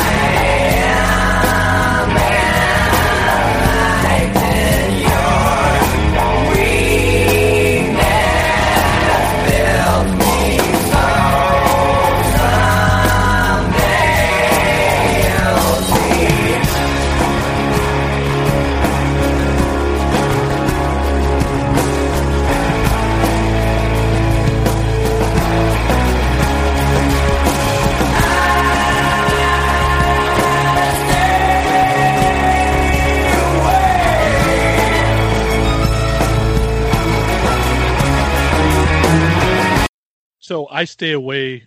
The guitar solo is great. I love the or- orchestral parts. I, I I love them even more knowing that Jerry wrote them. Right. So there's this. I love those artists that are one and all. They can do everything if they want to, and they don't need anybody's help. Because a lot of the times you get exactly what that person is thinking about and looking for, and they don't have to count on somebody else.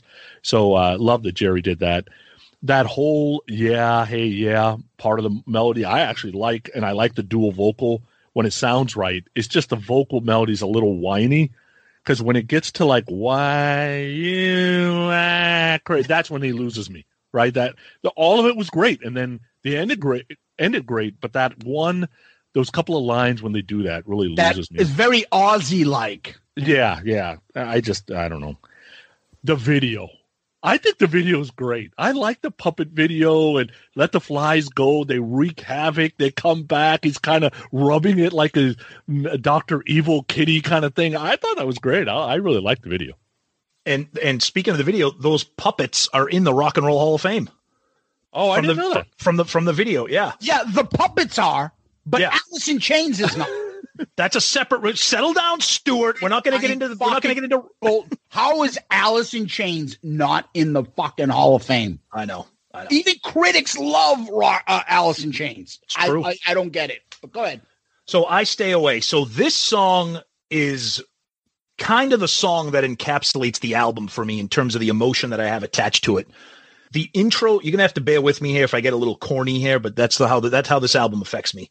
The beginning of this album gives me such unbelievable goosebumps when I hear the, that intro with the guitar, and then the way the strings come in. It seriously, I, I, I, I don't know what I don't know if it's the timing or whatever. I picture it's like the most hopeful music I've ever heard. It, it I- like I, I imagine like a s- like the sun rising when I hear this. It's it's just unbelievable.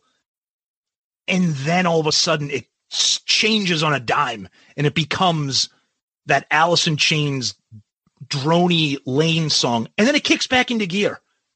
And there's there's a there's a, a a- quote from a critic I want to read that I wish I could I wish these were my words because it's exactly what I what I feel. So this is from All Music. The guy's name is Ned Raggett, and he says the seeming schizophrenia between the massive rock crunch and the gentle acoustic numbers was actually one of Alice in Chains' strongest traits. And on the brilliant I Stay Away, the two impulses fused to create what on balance was the band's most uplifting song, sonically, if not always lyrically. And I think this album, this, I mean, this song, it just does such an unbelievable thing to me when I hear it. And there's a reason this song became a hit. Layne's voice, when he's screaming, I stay away, and then in the background, you hear those soaring strings. Oh, I'm getting goosebumps talking about this goddamn song. Go ahead, Zeus. I I wrote it down, Tom. This is what they're talking about when Jerry says, "I know we write about some dark stuff, but our music is kind of uplifting." This is uplifting. I, I'm going to highlight in, in in again some of the points you made because I feel the same way. The the Jerry, um, not Jerry's, excuse me, Jerry's um, brilliance. This is Sonny's point first. Brilliance that he came up with the strings. He told what this is what I wanted to sound. He's a fucking guitar player. How's he picking up on that shit? Okay, he comes in and says, "This is what I want. This is where I want it, and this is how to." do. Like, as a composer, it's brilliant. The way Layne's voice, that "I stay stay away" chorus. How many people can do that with that much power and passion? And there's nothing like somebody like singing that when they sing a song that you can feel their emotions. That's Mhm. why certain that's why I like country music, certain artists. That's why I like Alice in Chains. And there's other singers that really do it for me because you can feel it. Eddie Vedder sometimes. You can feel it when he's screaming in the song Porch or rear or rear view mirror. Yes. Right? Yep. Um you can feel it when Le- Layne's singing this, okay? It's insane. And then the strings come in after he hits the lyrics, Tom. I know what you mean. Yep. The opening to this is us, and this is what I picture, Tom. You tell me if you know what I mean. Go ahead. It's Friday, classes are ending. It's about six, seven o'clock. Someone's playing this. We're walking into Flynn. People going in and out of the bathroom, getting showered, getting ready. Music's playing in the background. We're all getting ready because we're all, we're all going to hang out and drink tonight. And Yep. I Stay Away is playing. It's the fall, and Yep. this is when this is happening. That's how I Exactly. picture it, right? No, it- it's true. It's true. There's something about music that can put you in a place, just like a photograph, a book, a movie, something about it. This song does it for me. Mhm. And the solo is beautiful. The chorus, the vocals off the charts. It's a haunting song. Um, Very.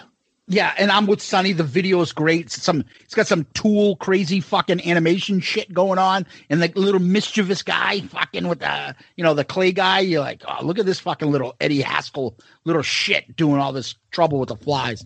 I fucking love this song. The vocals are off the charts. Beautiful. This is, uh, I mean, uh, uh, Alice in Chains, and we're gonna call this beautiful. I mean, that's that's really what this song is. Unusual Um, to use that word for this band, but yeah. Yeah. Let's go to the next song, Tom. No excuses.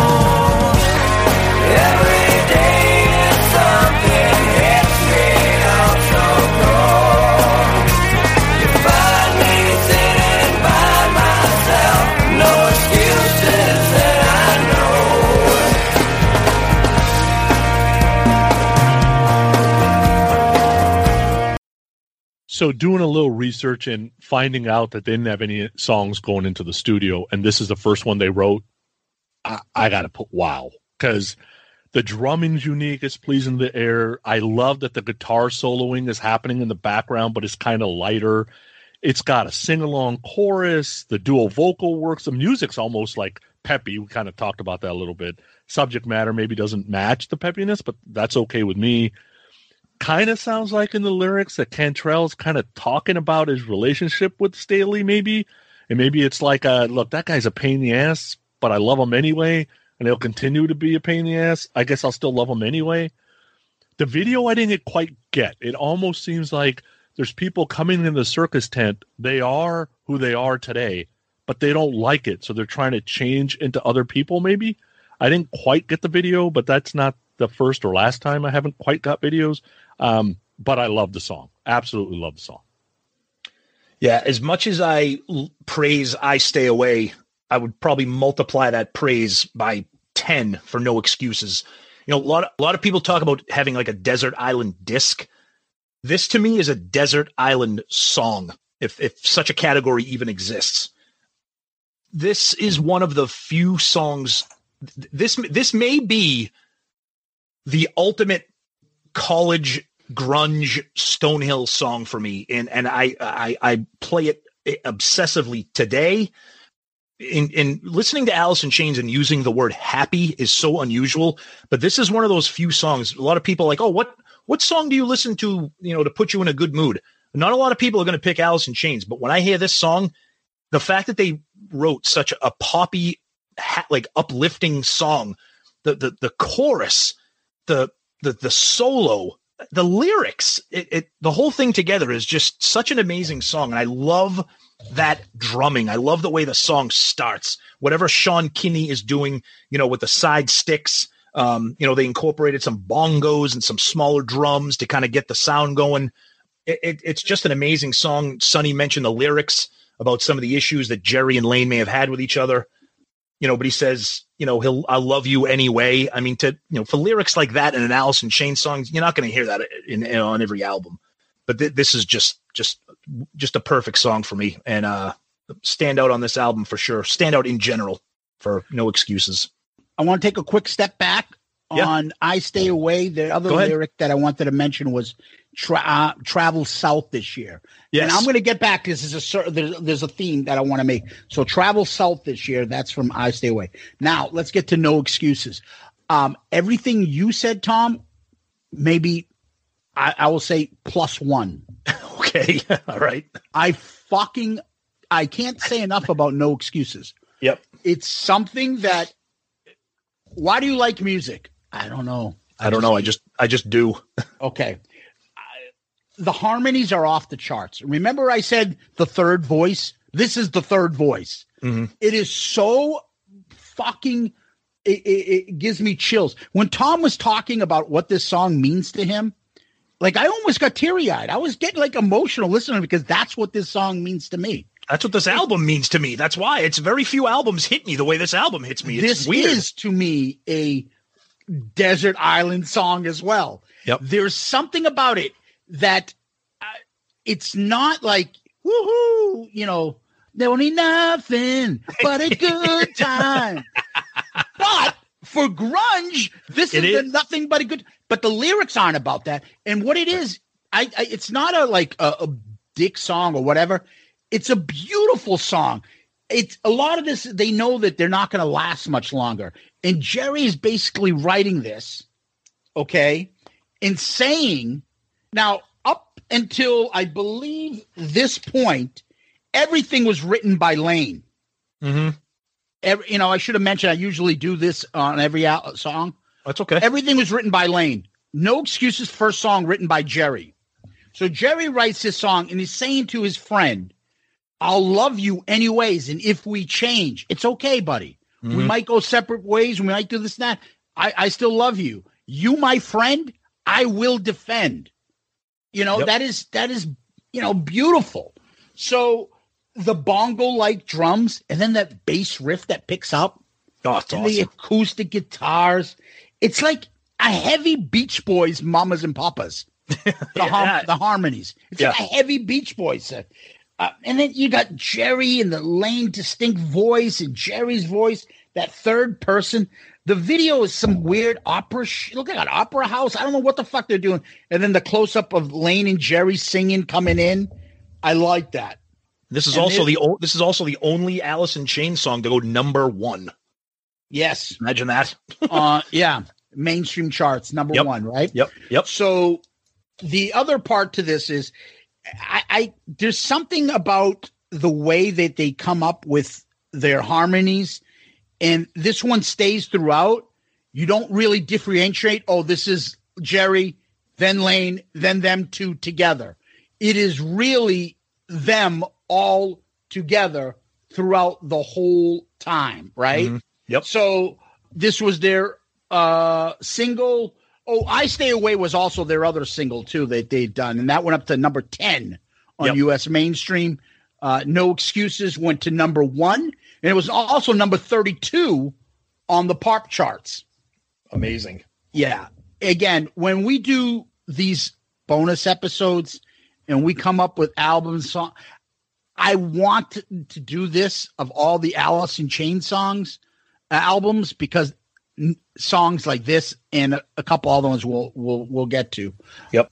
And I just can't say enough. I love this fucking song. I, I, Yep. All right. We get it. You like this song. Let's move to the next one, right? Okay. Okay. So let's move to the next track.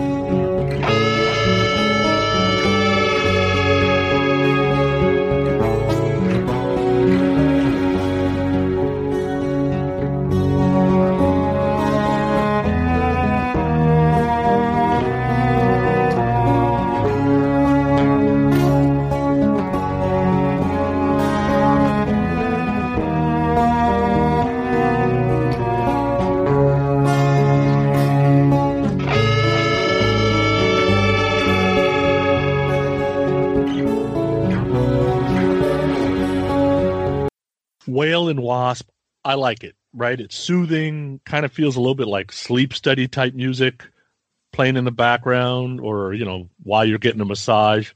Uh, not a happy ending. I'm talking about actual massage.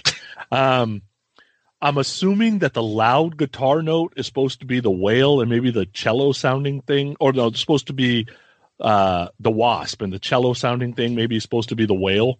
So I'm assuming that. Okay, I don't mind an instrumental, but I won't seek it out. I'm like Zeus. You know, Zeus will say, "Hey, if you got 15 songs that you wrote for the album, just put all 15 songs on. Don't pare it down to 10." My thing is, okay, you wrote this beautiful piece. I get it. Maybe you can come up with harmonies, whatever. I want lyrics. I want vocal melody. I'm just not in love with instrumentals. It's a good one. I won't ever seek it out. I won't turn it off either. And it was beautiful. There's no doubt about that. I just rather have vocal melody on every song, good or bad. The fact that this is an Alice in Chains track is mind numbing because as far as instrumentals go, this is literally one of the most beautiful pieces of music. And the fact that it came from Alice in Chains is amazing. The fact that you it starts off with that kind of that droning, like that dive tone, and then those strings come in. And, and, and then you hear the other the other melody, the chordal pattern.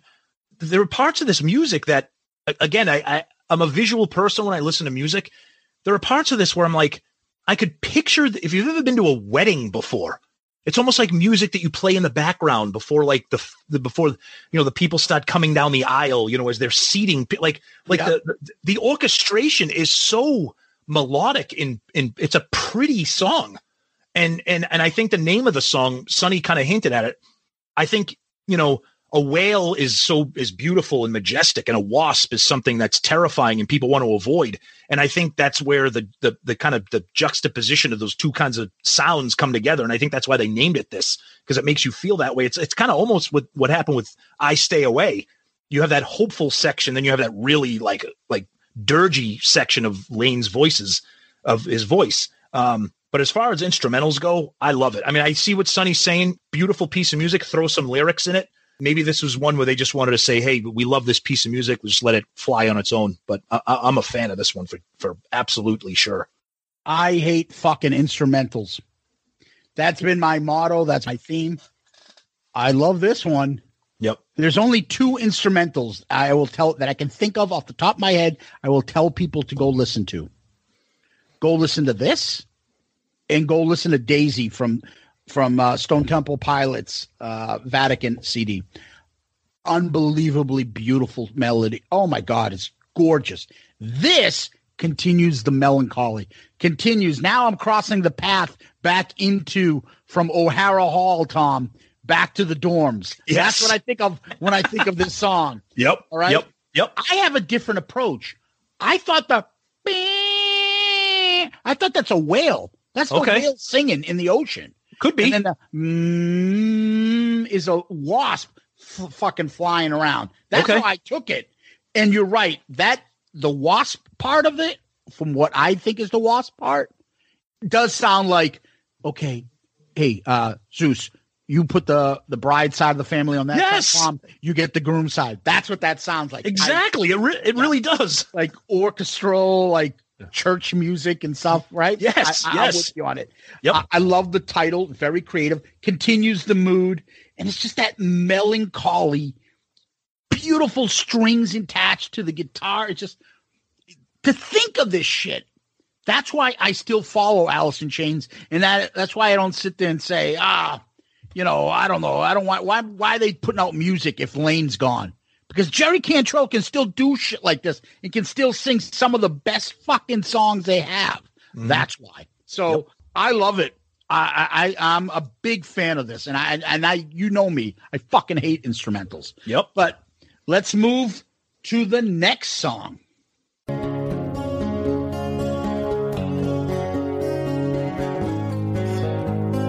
Hey.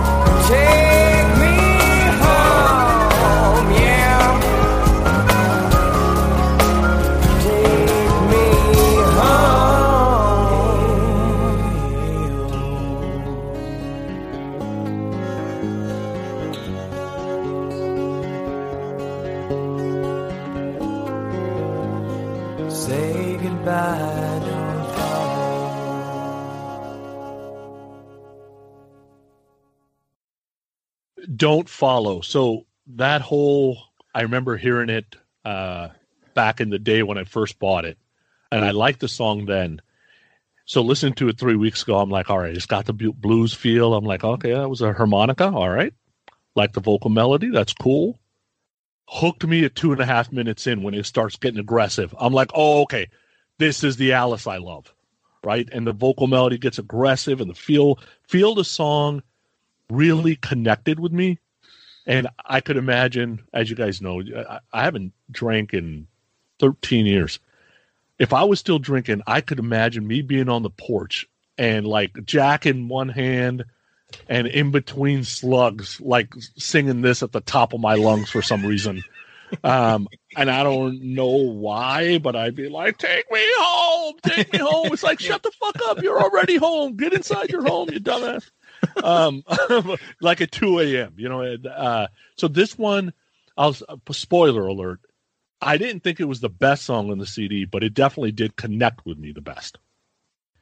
Yeah, it, it's. I mean, we keep we keep saying it, but I mean, one of the most beautiful songs to, to and the fact that it's in Chains, I keep saying it. I mean, that opening little picking with the with the guitar and you know, and with Jerry Cantrell doing the lead and, and the harmonica, and then the song stops.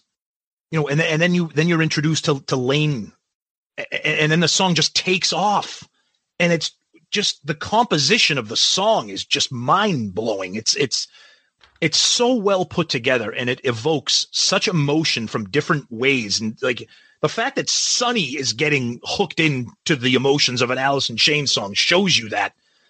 You know there's a reason why this song is is still popular. You still hear it sometimes on alternative rock radio. I know lithium on sirius xm the 90s grunge they play this all the time for the for reasons that they should. It's just a, a beautiful song. It, it, it's sad. It's very very sad. But they they they a lot of these songs they fool you because the lyrics are sad but the music is not. And it, it, again it's that crossbreed of emotions that you're hearing your your ears are, are hearing two different things you're hearing sad lyrics but uplifting and hopeful music and i think it just adds to the genius of the album This was written by Jerry Cantrell. So this went to number 25 on the mainstream charts, the third single that they did. I can't say enough about this one as well. First of all, the big thing that sticks out too is that incredible harmonica by Mm-hmm. a guy named David Atkinson. I, I I can't remember. Like, like was it the fat guy from fucking uh, Blues Traveler? But I'm like, whoever's on this is doing a credible job. They did have, uh, I think the the people are April Acevez on viola, Rebecca Clemons Smith on violin, Matthew Weiss on violin, and Justine Foy on violoncello. A couple additional vocalists, Randy Biro and Darrell Peters, just to throw it out. And then obviously David um, Atkinson on harmonica. Fucking brilliant job on this. Hey, I ain't never coming home. Yep. Take me home. The handoff, it's like a baton. Beautiful. The handoff between Jerry to Layne is the stuff that gives me chills. Mm-hmm. The lyrics. So if I was ever a drug addict and a heroin addict on my last thing, I would write this song. yeah, pretty this much. is what I think of of a degenerate. If I'm like playing a part in a movie and they're like, okay, we need you to be a guy that's desperate, down on his luck, heroin addict. This is what I'd be like. I need to get into character. Yep. The lyrics on this are so fucking haunting, brilliant, brilliant. And that's why, as much as I love Layne Staley's voice, I love Jerry Cantrell stuff. I find that my favorite songs by Alice in Chains are Jerry stuff and Jerry vocals. Uh, They are. They just are. Like this, uh, and in the previous one that we just discussed, I, I can't describe to you guys because we'll get to the because I don't want to give it away how much I love this song.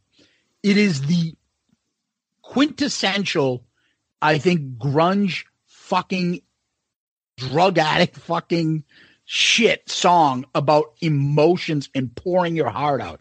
It, it's just incredible. And Jerry is brilliant for writing the music and the lyrics of this. And the performance by him and Layne are off the charts.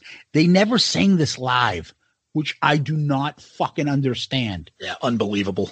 Un- uh, unbelievable. And, and and the way the song stops and the last lyric is say goodbye, don't follow. Oh, it, it- Haunting. chill. Yeah, it's ch- it, it's chills. It's chill. We say it. We've been saying it for pretty much every song, but this one is my God. There's a reason this album is the album that it is. I mean, it it it, it deserves it. But but yeah, that that's don't follow. All right. So, Tom, I keep saying Tom, but you know, there's another person here too.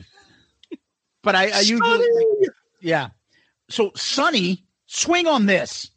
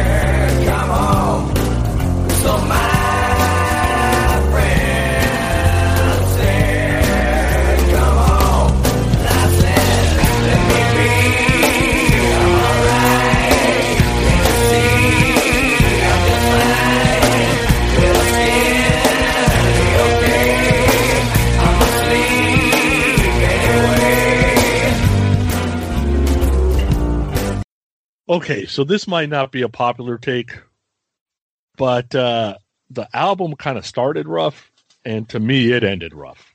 Because I get it; it's kind of a unique song for grunge, but somehow Alice can make a fun song depressing, and I kind of like the blues type swing, but the melody's way too whiny for me. You hand this to a Brian Setzer or a Billy Joel, you probably get a lot funner song. I would have rather had "Don't Follow" uh, end the album because um, this kind of stuck out as a kind of a thud for me. Yeah, there's a song that needs to be. Every album has to have a song that's not the best, or if you want to call it the worst. This song, it, it it's Alice in Chains. It's on Jar of Flies, so I like it. But it clearly is.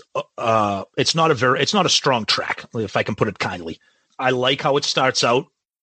It's an interesting song. And then it kind of switches again, like we've said in a couple of those other songs, where it gets that that that drony Layne Staley Alice in Chains sound, and then it kind of goes back to that little swingy blues vibe. So there's something in there. It, it's a cool song. I, I I feel like it maybe could have been worked on a little bit more to to because I think there's something really awesome in there. It's okay, but I I I think with Sonny's right. I I, I don't I don't like when albums land with a thud. Um, and I don't think the song should not be on the album. I just think it shouldn't be the closing track. Yeah, I like the idea, Tom, uh, of Sonny. I think that said end it with "Say goodbye, don't fall." But that'd Exactly. be a real depressing thing to leave people with, like, "Don't kill yourself." Like, Yep. All right, Yep. let's put something fun on there. This song was so fun. You got the producer laughing the whole time at the end, and he's Yes. like, "It sounds pretty fucking good." I'm laughing. It's like that's tight as shit. What are you talking about? Yep. That's the spoken stuff at the end. The thing I wanted to add is that this is Layne back to writing the lyrics. So this is written by Layne. A lot of bass. It's almost jazz like boom, doom, ba doom, bloom. Yeah. And I went biddly biddly. Now I gotta put that in there. I had to say it. Slapping on the old bass. And that's how we came up with swing on this. I looked over at Jerry and he was going flibbly blibbly blibbly. You know, people want to know about yesterday. It's no mystery, really. You know, I was just doing my job, you know, plunking on the plunker like that, you know. I was strumming a little skiddly widdly, feeling a bit flu-flu inside, you know, rumbly mumbly down in there. I had a bit of a knocker block. I started with the flub dub dub and a tinker wink woo woo, and tip tap a zip zap sang song, you know. And there you have it, yesterday. you guys, you guys reminded me of something. So Tone and I, okay, we started college together. It took us a long time, but we had a music appreciation class together. Oh, oh no! And dude, every time, so part of the uh, part of the class was he would spin a song, right? Yeah. And then you'd kind of give your take on it. I think most of the songs, basically, we said sucked, but uh, anytime like a stand up bass would be on the track. right, the professor would be all boom, boom, boom, boom, right? Start doing the thing, right? And then the hi hat comes. He's like, we were laughing more about that than we were about the song. I know what you're talking about. I think of the cartoons, Tom and Jerry, and Jerry slapping on the old bass. Oh, yeah. Or, or, or no, Jerry would pull one of Tom's whiskers, and that would be the bass that he would play. yeah, swing on this is. Um, Yep. I'm with Sonny on this. You know, the it's just brilliance in the middle of this sandwich. Uh, I wouldn't call it a shit sandwich, a la Tony Smith, but again, mother, father, sister. So my friend said, "Come home." Yep. How many times have I said that? A lot of right? home on this, Seven yeah. about home. So Mhm. it's that melancholy. Maybe it's because they came home and they're all fucking evicted and they're living in the thing, right? right? So uh, there's a, there's a feeling of loss there of not being at home or not being to able, you know, to tr- you know traveling and not being at your place where you can just feel yourself. I right, and that's the running theme I wanted to bring up. But I'm with you guys. Eh, not very good, you know. So anyway, wow, wow, that's it. Jar of flies. That, well, it's, that's what happens when you do an EP. Yeah, two hours. yeah, I know. That's true. That's true.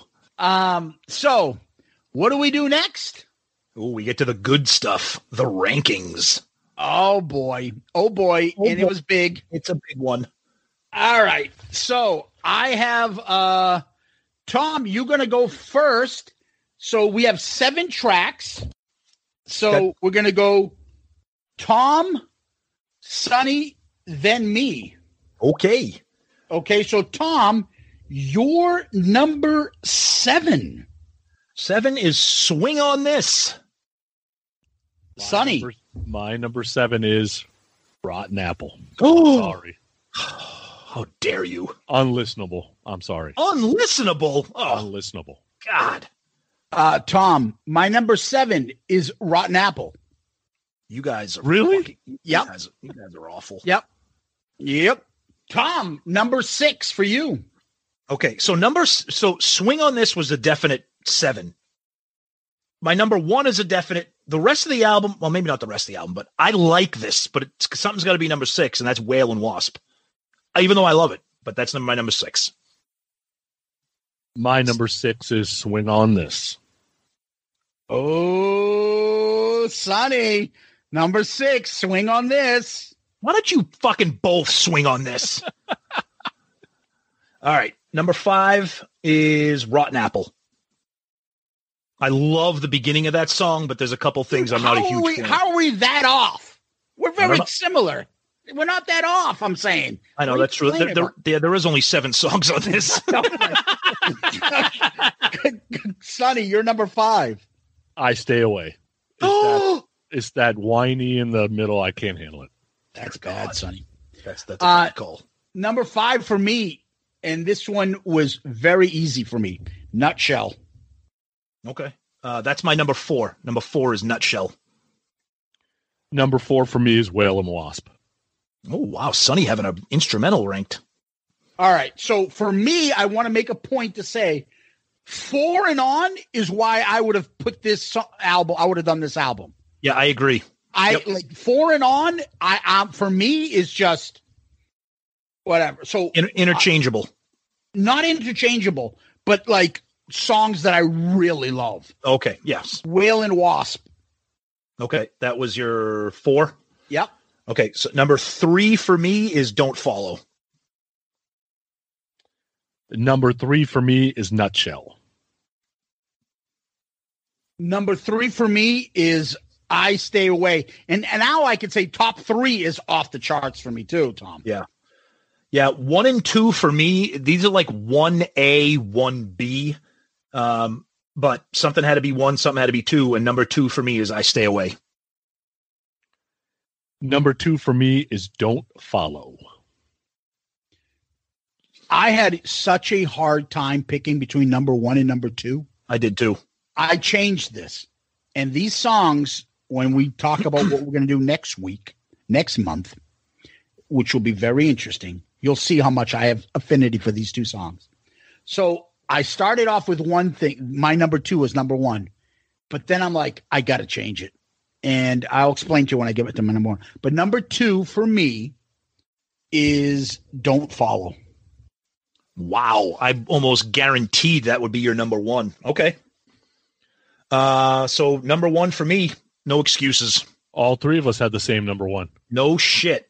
Nice. I want to add something. Definitely. So Go- the go reason ahead. I was going back and forth in this is like, uh, don't follow is like a quintessential like grunge, and I talked to you about like the despair and Mhm. drugs and era stuff. But I need to be somewhere at a point. It probably affects me more than no excuses. But I, I, I can't do don't follow when I'm like driving in the car and my kid driving her to fucking practice in for cheer. Right, right. No excuses will hit me emotionally Mhm. anytime. I never change that. I can listen to it when I'm in a bad mood, great mood, any mood. Fucking puts a smile on my face like no other song. And for that reason alone, I'm like, I, you know what? Although Don't Follow may touch me more a little at certain points, I got to put No Excuses number one. Yep. Okay. I hear you. So collectively, our number three was I Stay Away. Two was Don't Follow. One was No Excuses. And So those are my I- those are those are our top three songs. Granted, there's only seven, but But so then it's my fucking thing. I picked it correctly. So okay. oh oh oh, oh sorry. Yeah, we didn't need to do the episode. I could have just told you these are the three best songs. That's a good point. You're right. Yeah. So All right, now let's get to the good stuff. turn the page. Get to the good stuff. Oh, good lord. All right. Oh. So we're doing album covers. Yes. We have reviewed Appetite for Destruction, Slide It In, OU812, Superunknown, Pyromania, Load, Peace of Mind, Bon Jovi, Blizzard of Ozz, Jar, Flies. Tom, your order is this Blizzard of Ozz, Peace of Mind, Appetite for Destruction, Pyromania, Slide It In, Superunknown, Bon Jovi, Load, OU812. Where does this song album go? All right. So we've ranked some out. We've ranked albums with, that have some pretty awesome, iconic covers. This cover is it's cool, it's interesting, but it's it's it's it is what it is. So I am going to put it right behind Slide It In and above Superunknown. Um, I like it, but you know, Slide It In has a snake going down in between a woman's breasts. I I, I don't understand how Slide It In is only number five. I know. Did I just say breasts? This is shout out loudcast. It had a snake going through a pair of tits. Is this some kind of bust? Well, it's very impressive, yes, but we need to ask you a few questions. All right, Uh, Sonny. Oh, I'm sorry. I'm sorry. I didn't mean to cut you off. I was just gonna say. I was just gonna say. That being said, the the colors of the like it, it, it's a standout cover for me, but it just it's not better than those that I have on the list. So Okay. Sonny, you had Peace of Mind, Slide It In, Blizzard of Ozz, Pyromania, Appetite for Destruction, Bon Jovi, Superunknown, OU812, Load. Yeah, for me, a snake in the titties is gonna win. So um I actually like the Superunknown cover even better. So this ended up being right before OU eight one two in the eight spot. Okay. Okay. Jar of Flies. All right. For me, I had Blizzard of Ozz, Appetite for Destruction, Peace of Mind, Slide It In, Pyromania, Superunknown, OU812, Bon Jovi, and Load. I put Jar Flies above Superunknown. So this is my number six, just like you, Tom. Okay. I, I, I like, I, I mean, first of all, I'm not going to put OU812 or Bon Jovi's a load, and it's better than Superunknown. And I like the fact that there's a story behind the album cover. Yes. I do like that. Me too. But the problem is Pyromania is just so iconic for me. Slide Mm-hmm. It In is cool. Peace of Mind is cool. Appetite is cool. And Blizzard of Ozz is, is cool. And they're all nostalgic for me. So they got to go that way. Yep. Let's do the album rankings. Holy shit. Mhm. This is going to be fun. So, Tom, you're first. I will read your albums as you rank them. Pyromania, Appetite for Destruction, Blizzard of Ozz, Super Unknown, Load, Slide It In, OU812, Bon Jovi, and Peace of Mind. Where does Jar of Flies go in? Okay. So the thing about this album here, I said it at the beginning, it's not just the music. A lot of these albums, it's the music. I mean, yes, there's there's some affinity and some nostalgia and certain things, uh, especially Pyromania. It's probably the album that I've loved the longest, non-Kiss. That's why Pyromania is number one. There might be albums on this list that maybe I maybe the music's better, but when you when I take this album as a whole, and as much as I, I love the music, just just the music I love, but when you add what the album means to me and where I was in my life at the time and how it makes me feel, I'm going to put this at number two, right behind Pyromania. Wow. Yeah, I- I- I-. I don't, I don't, and, and, and let me be clear on that because yes, Appetite may be a better album. The, the, the songs might be, it's a different album, but I don't really have, nothing connects me to Appetite other than I love the album. Like when I listen to you know, Rocket Queen or Night Train, like these songs fucking kick ass, but the song is, I listen to the song and then I move on. When I listen to every song on Jar of Flies, it, it, it gives me something extra other than just enjoying the music and it's probably the only album on this list. And that's why i don't think anything's ever going to knock pyromania off here because that album is such a huge part of my life. But i'm going to give jar of flies. That doesn't mean that i don't love appetite and blizzard and all the other albums. It's just what it means to me just g- gives it that bump to number two. Sonny, you had Slide It In, Appetite, Pyromania, Peace of Mind, Bon Jovi, OU812, Blizzard of Ozz, Super Unknown, Load. So for me, seven songs. I really like three of them. Two are meh for me, and two I will never listen to again. So it ends up being ninth on my list right before load. And I don't have the connections to it.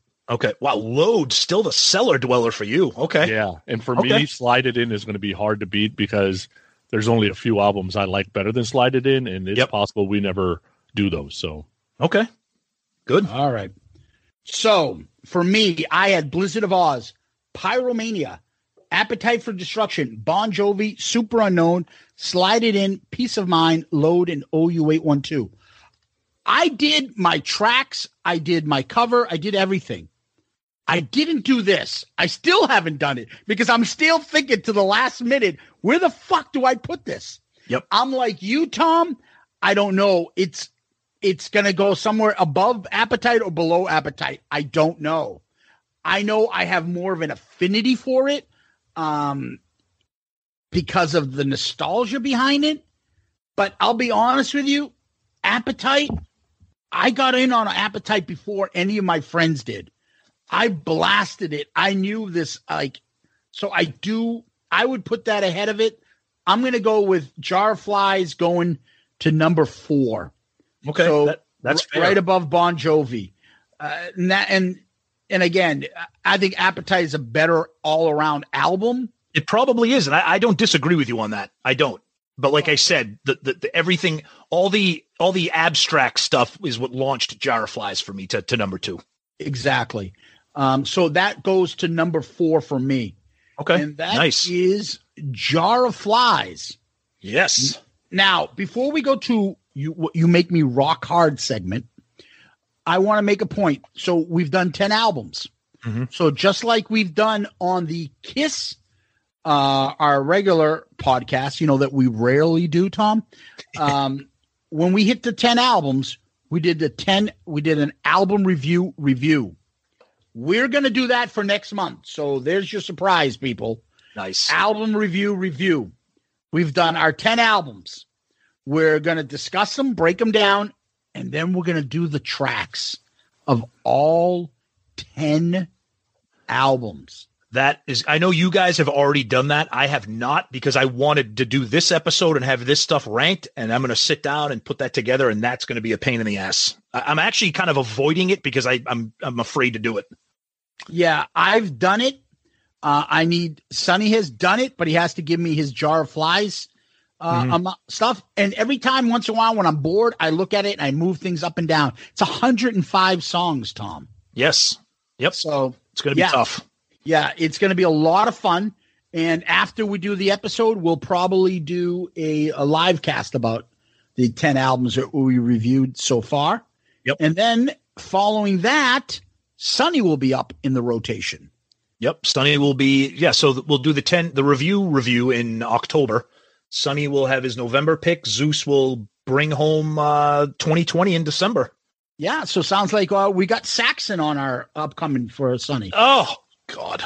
Yeah, there you go. It's going to be Saxon slash Helloween greatest hits. So basically one song. Oh, Jesus. we we're doing Savatage, Hall of the Mountain King. But I, I like how we don't tell people what we're doing on the air. They just have to sit and wait when. And, Yeah. and, and I like. I also like how we don't we don't tease these bonus episodes. They just come out. So yeah, I, I'm joking, by the way, people. We're not doing fucking Savatage, Helloween, or fucking Saxon. That's You not know- happening. And you know what's funny? You, so. you know what's funny, Zeus? There might be people be like, "Oh fuck! I, I was so excited. I thought we were finally going to get Keeper of the Seven Keys by Helloween, or whatever the fuck the name of that album is." I know fucking Sonny's buddy Jericho would love that. He loves Helloween. oh God! And our buddy uh, Steve Wright loves that shit. Oh, I will say it's a cool band name and a cool logo. That's about, it. and they have cool album covers, but that's about it. That's a lot, but it's a lot of sorcery and dungeons and dragons. Oh, brutal, brutal shit, brutal shit. Yeah. Well, let me ask. Let me ask.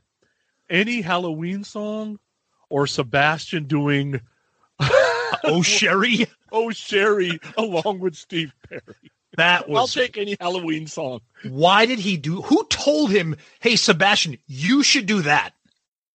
That- I mean, what's worse, that or Paul Stanley with his art reviews? Uh, uh, what's happening to all these guys? Oh, brutal. All right. Before this becomes a five-hour episode, Yeah. Plus, go we, plus we got to get going. The Patriots are kicking off soon. It's Sunday at twelve thirty. I'm forecasting at least one pick six by Cam Newton, so you can put that down. Shut Yeah. your mouth. So what do we uh who's going first? This is the You Make Me Rock Hard segment.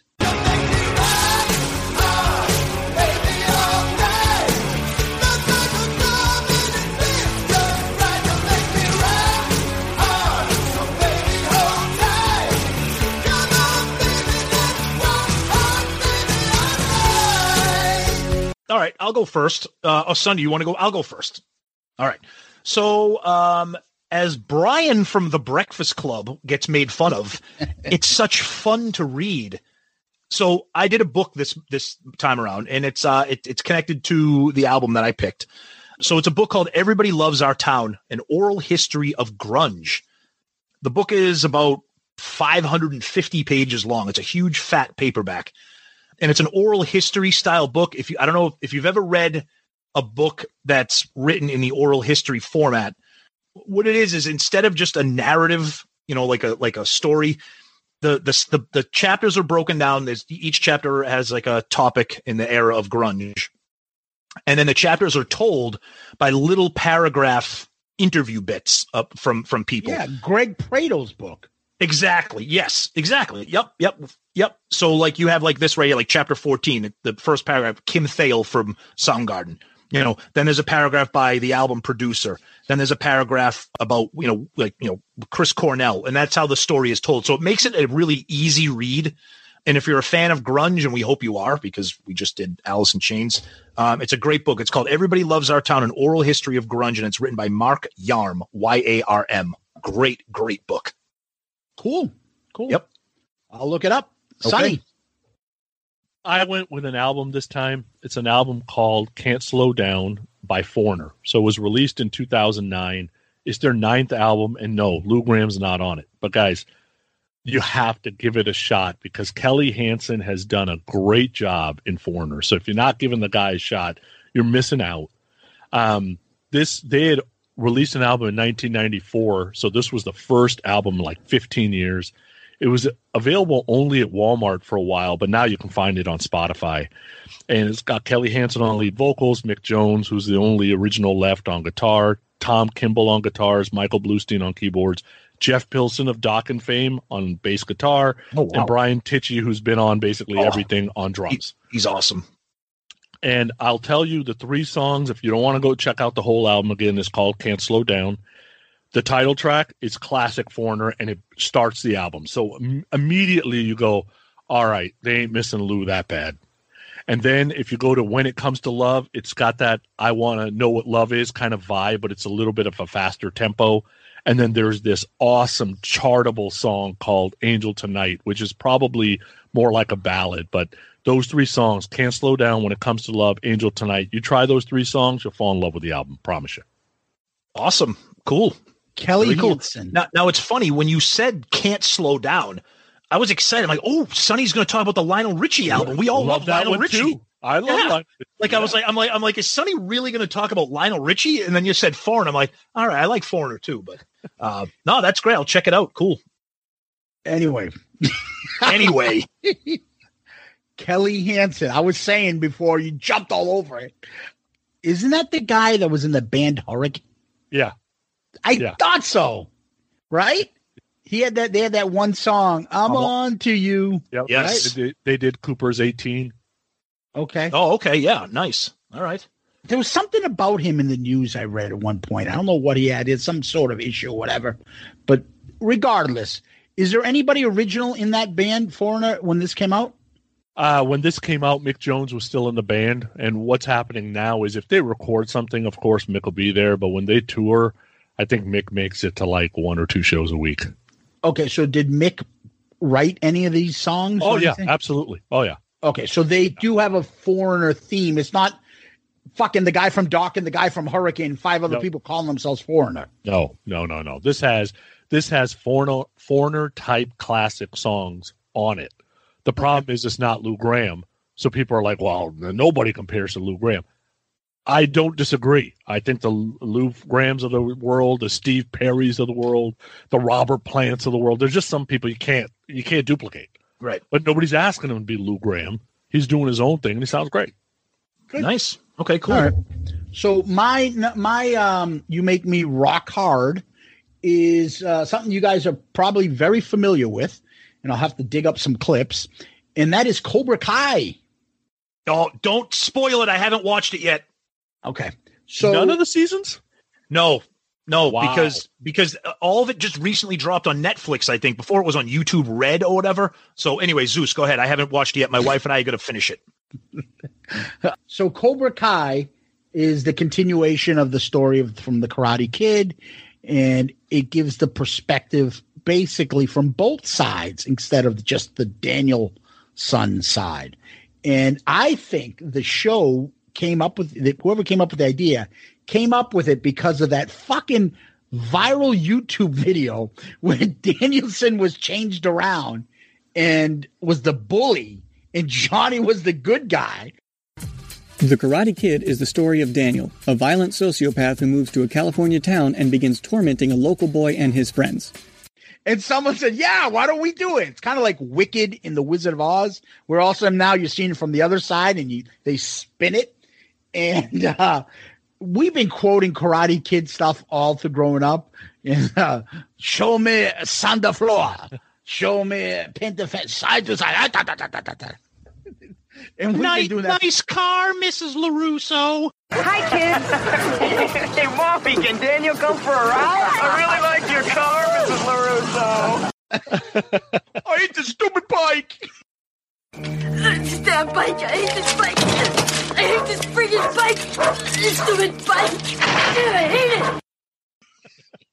First of all, so I watched the series because I watched it now because it went on Netflix. I didn't watch it when it was on fucking. I'm not getting fifteen thousand different subscriptions and adding YouTube. So now that it went on, I watched it with my daughter. Um, some parts maybe I shouldn't have, but you know, it's got some adult stuff, a little, not too much, no nudity or anything. But the show is excellent. Every episode had a fun part to it. It's ten episodes a season so many nostalgic, so many callbacks to things.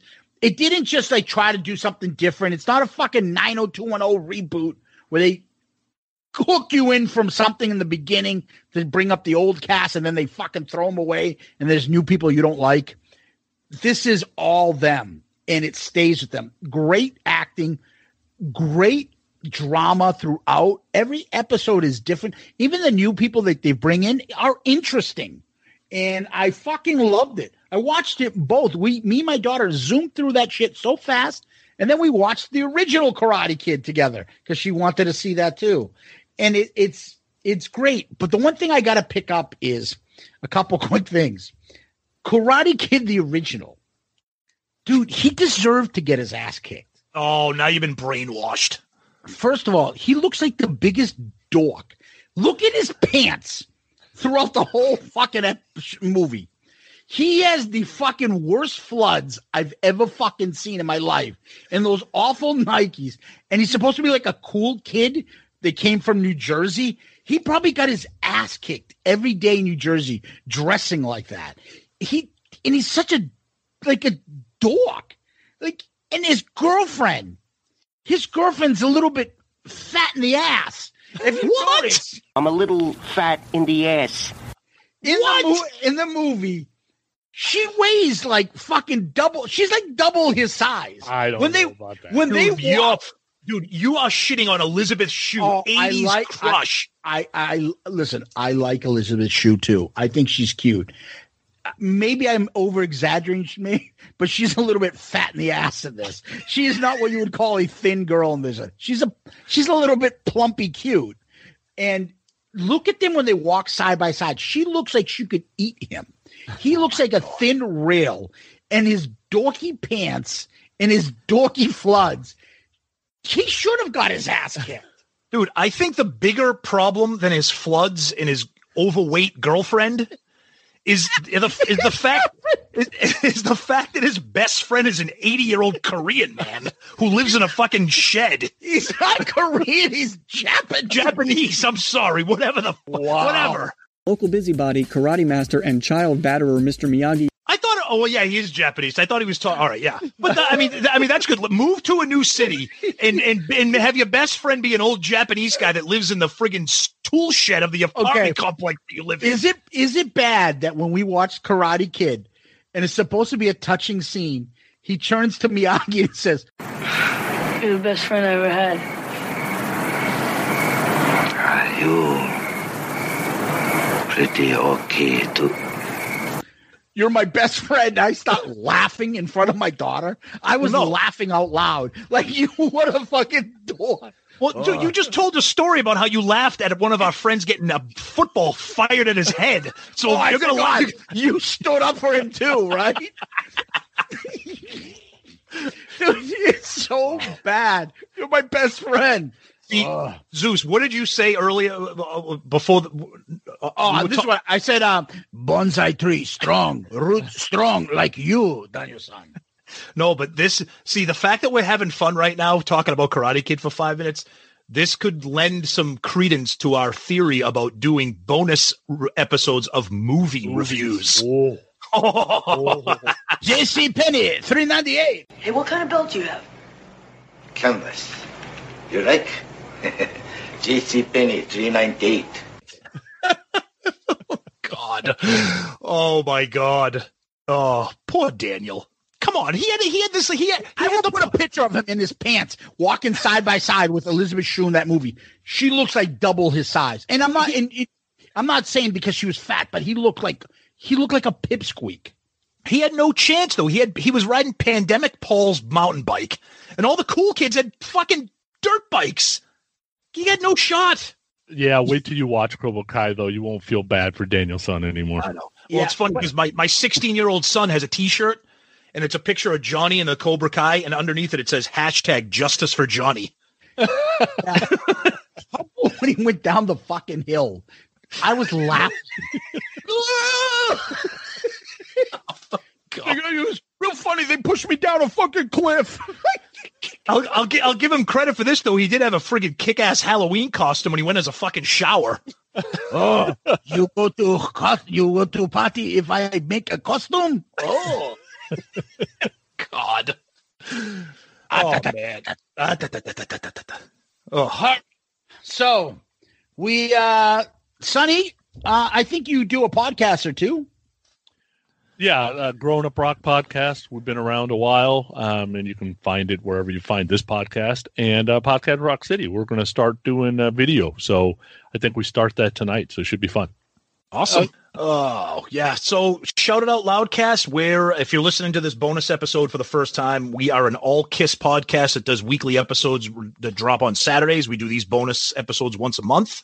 Uh, our email address is shout it out loudcast at gmail.com, shoutitoutloudcast gmail.com. Email us comments, critiques, opinions, thoughts. We like to read them and talk about them. And then our, we're on all the social medias, Twitter, Facebook, Instagram. We interact all the time. Right, you know what I'm interrupting you guys with?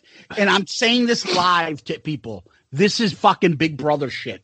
What was your fucking pick, Tom? Everybody loves our town, oral history of grunge. What did I just get? You got an email from Amazon talking about the book. How is that possible? Literally, I just got an email. Everybody loves our town. An oral, and it stops. Like that's what I just got. So Just if people now. don't so if people don't think your phone is literally listening to you, how is that possible? That's actually just kind of got this email from Amazon as we're like taping now. dude, that's What fucking the fuck. Yeah, that's that's actually really creepy. That's fucking insane actually. Maybe it's because of all the Alice in Chains shit I've been reviewing lately on my phone, but I that just said the I I just said the name of the book and then you get an email?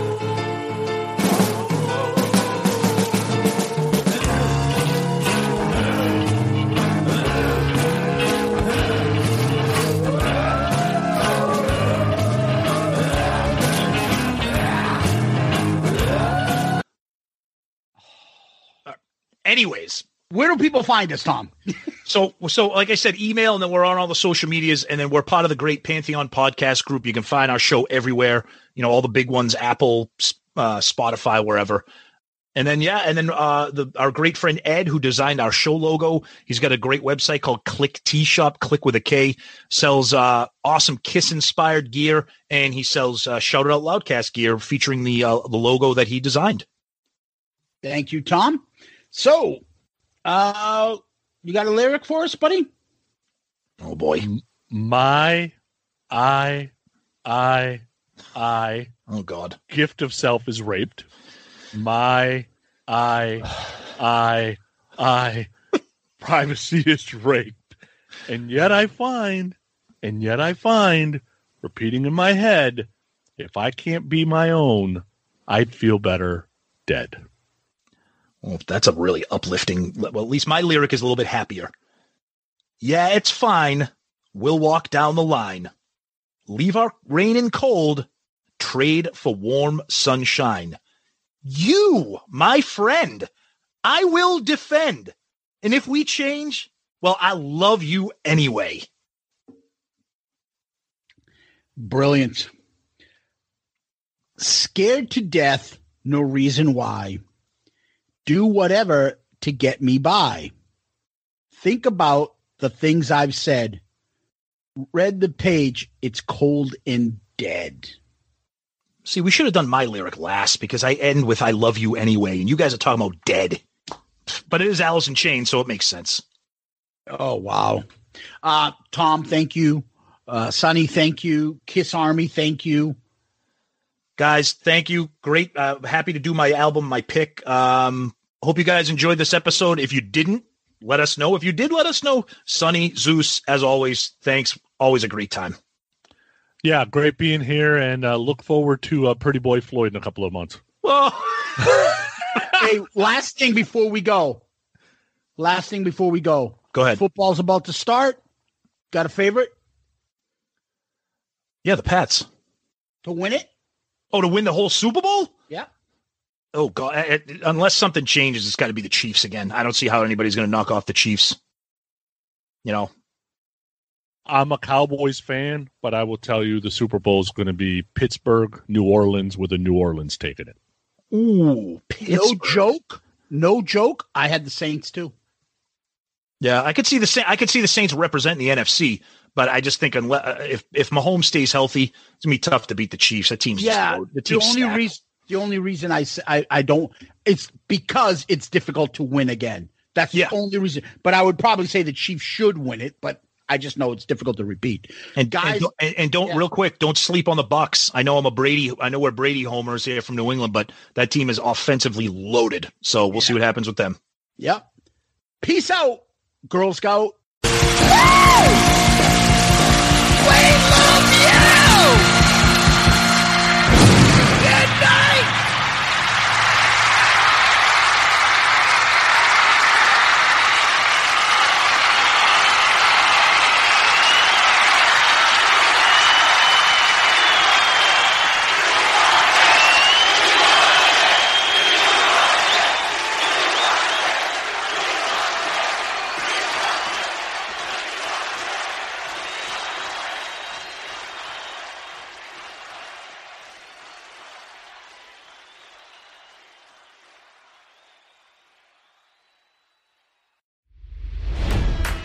It's NFL draft season, and that means it's time to start thinking about fantasy football.